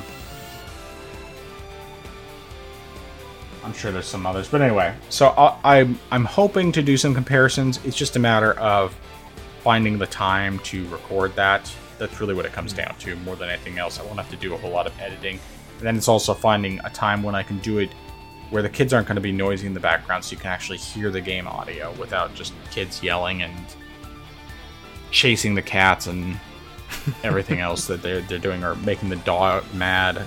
Anyway, so yes, um, that's the only thing that I might be putting up in this not too distant future. Hopefully, before the end of this year, I'll I'll start getting some of those up. I'll probably just record a bunch of them back to back and then try to get them posted so we have some some content on the channel. Um, but yeah. So until next time, I am Frozen Gamer 87. That is I am Xeracon. And in the words of Phil Spencer, to quote him directly, gaming. Orange Box Podcast out.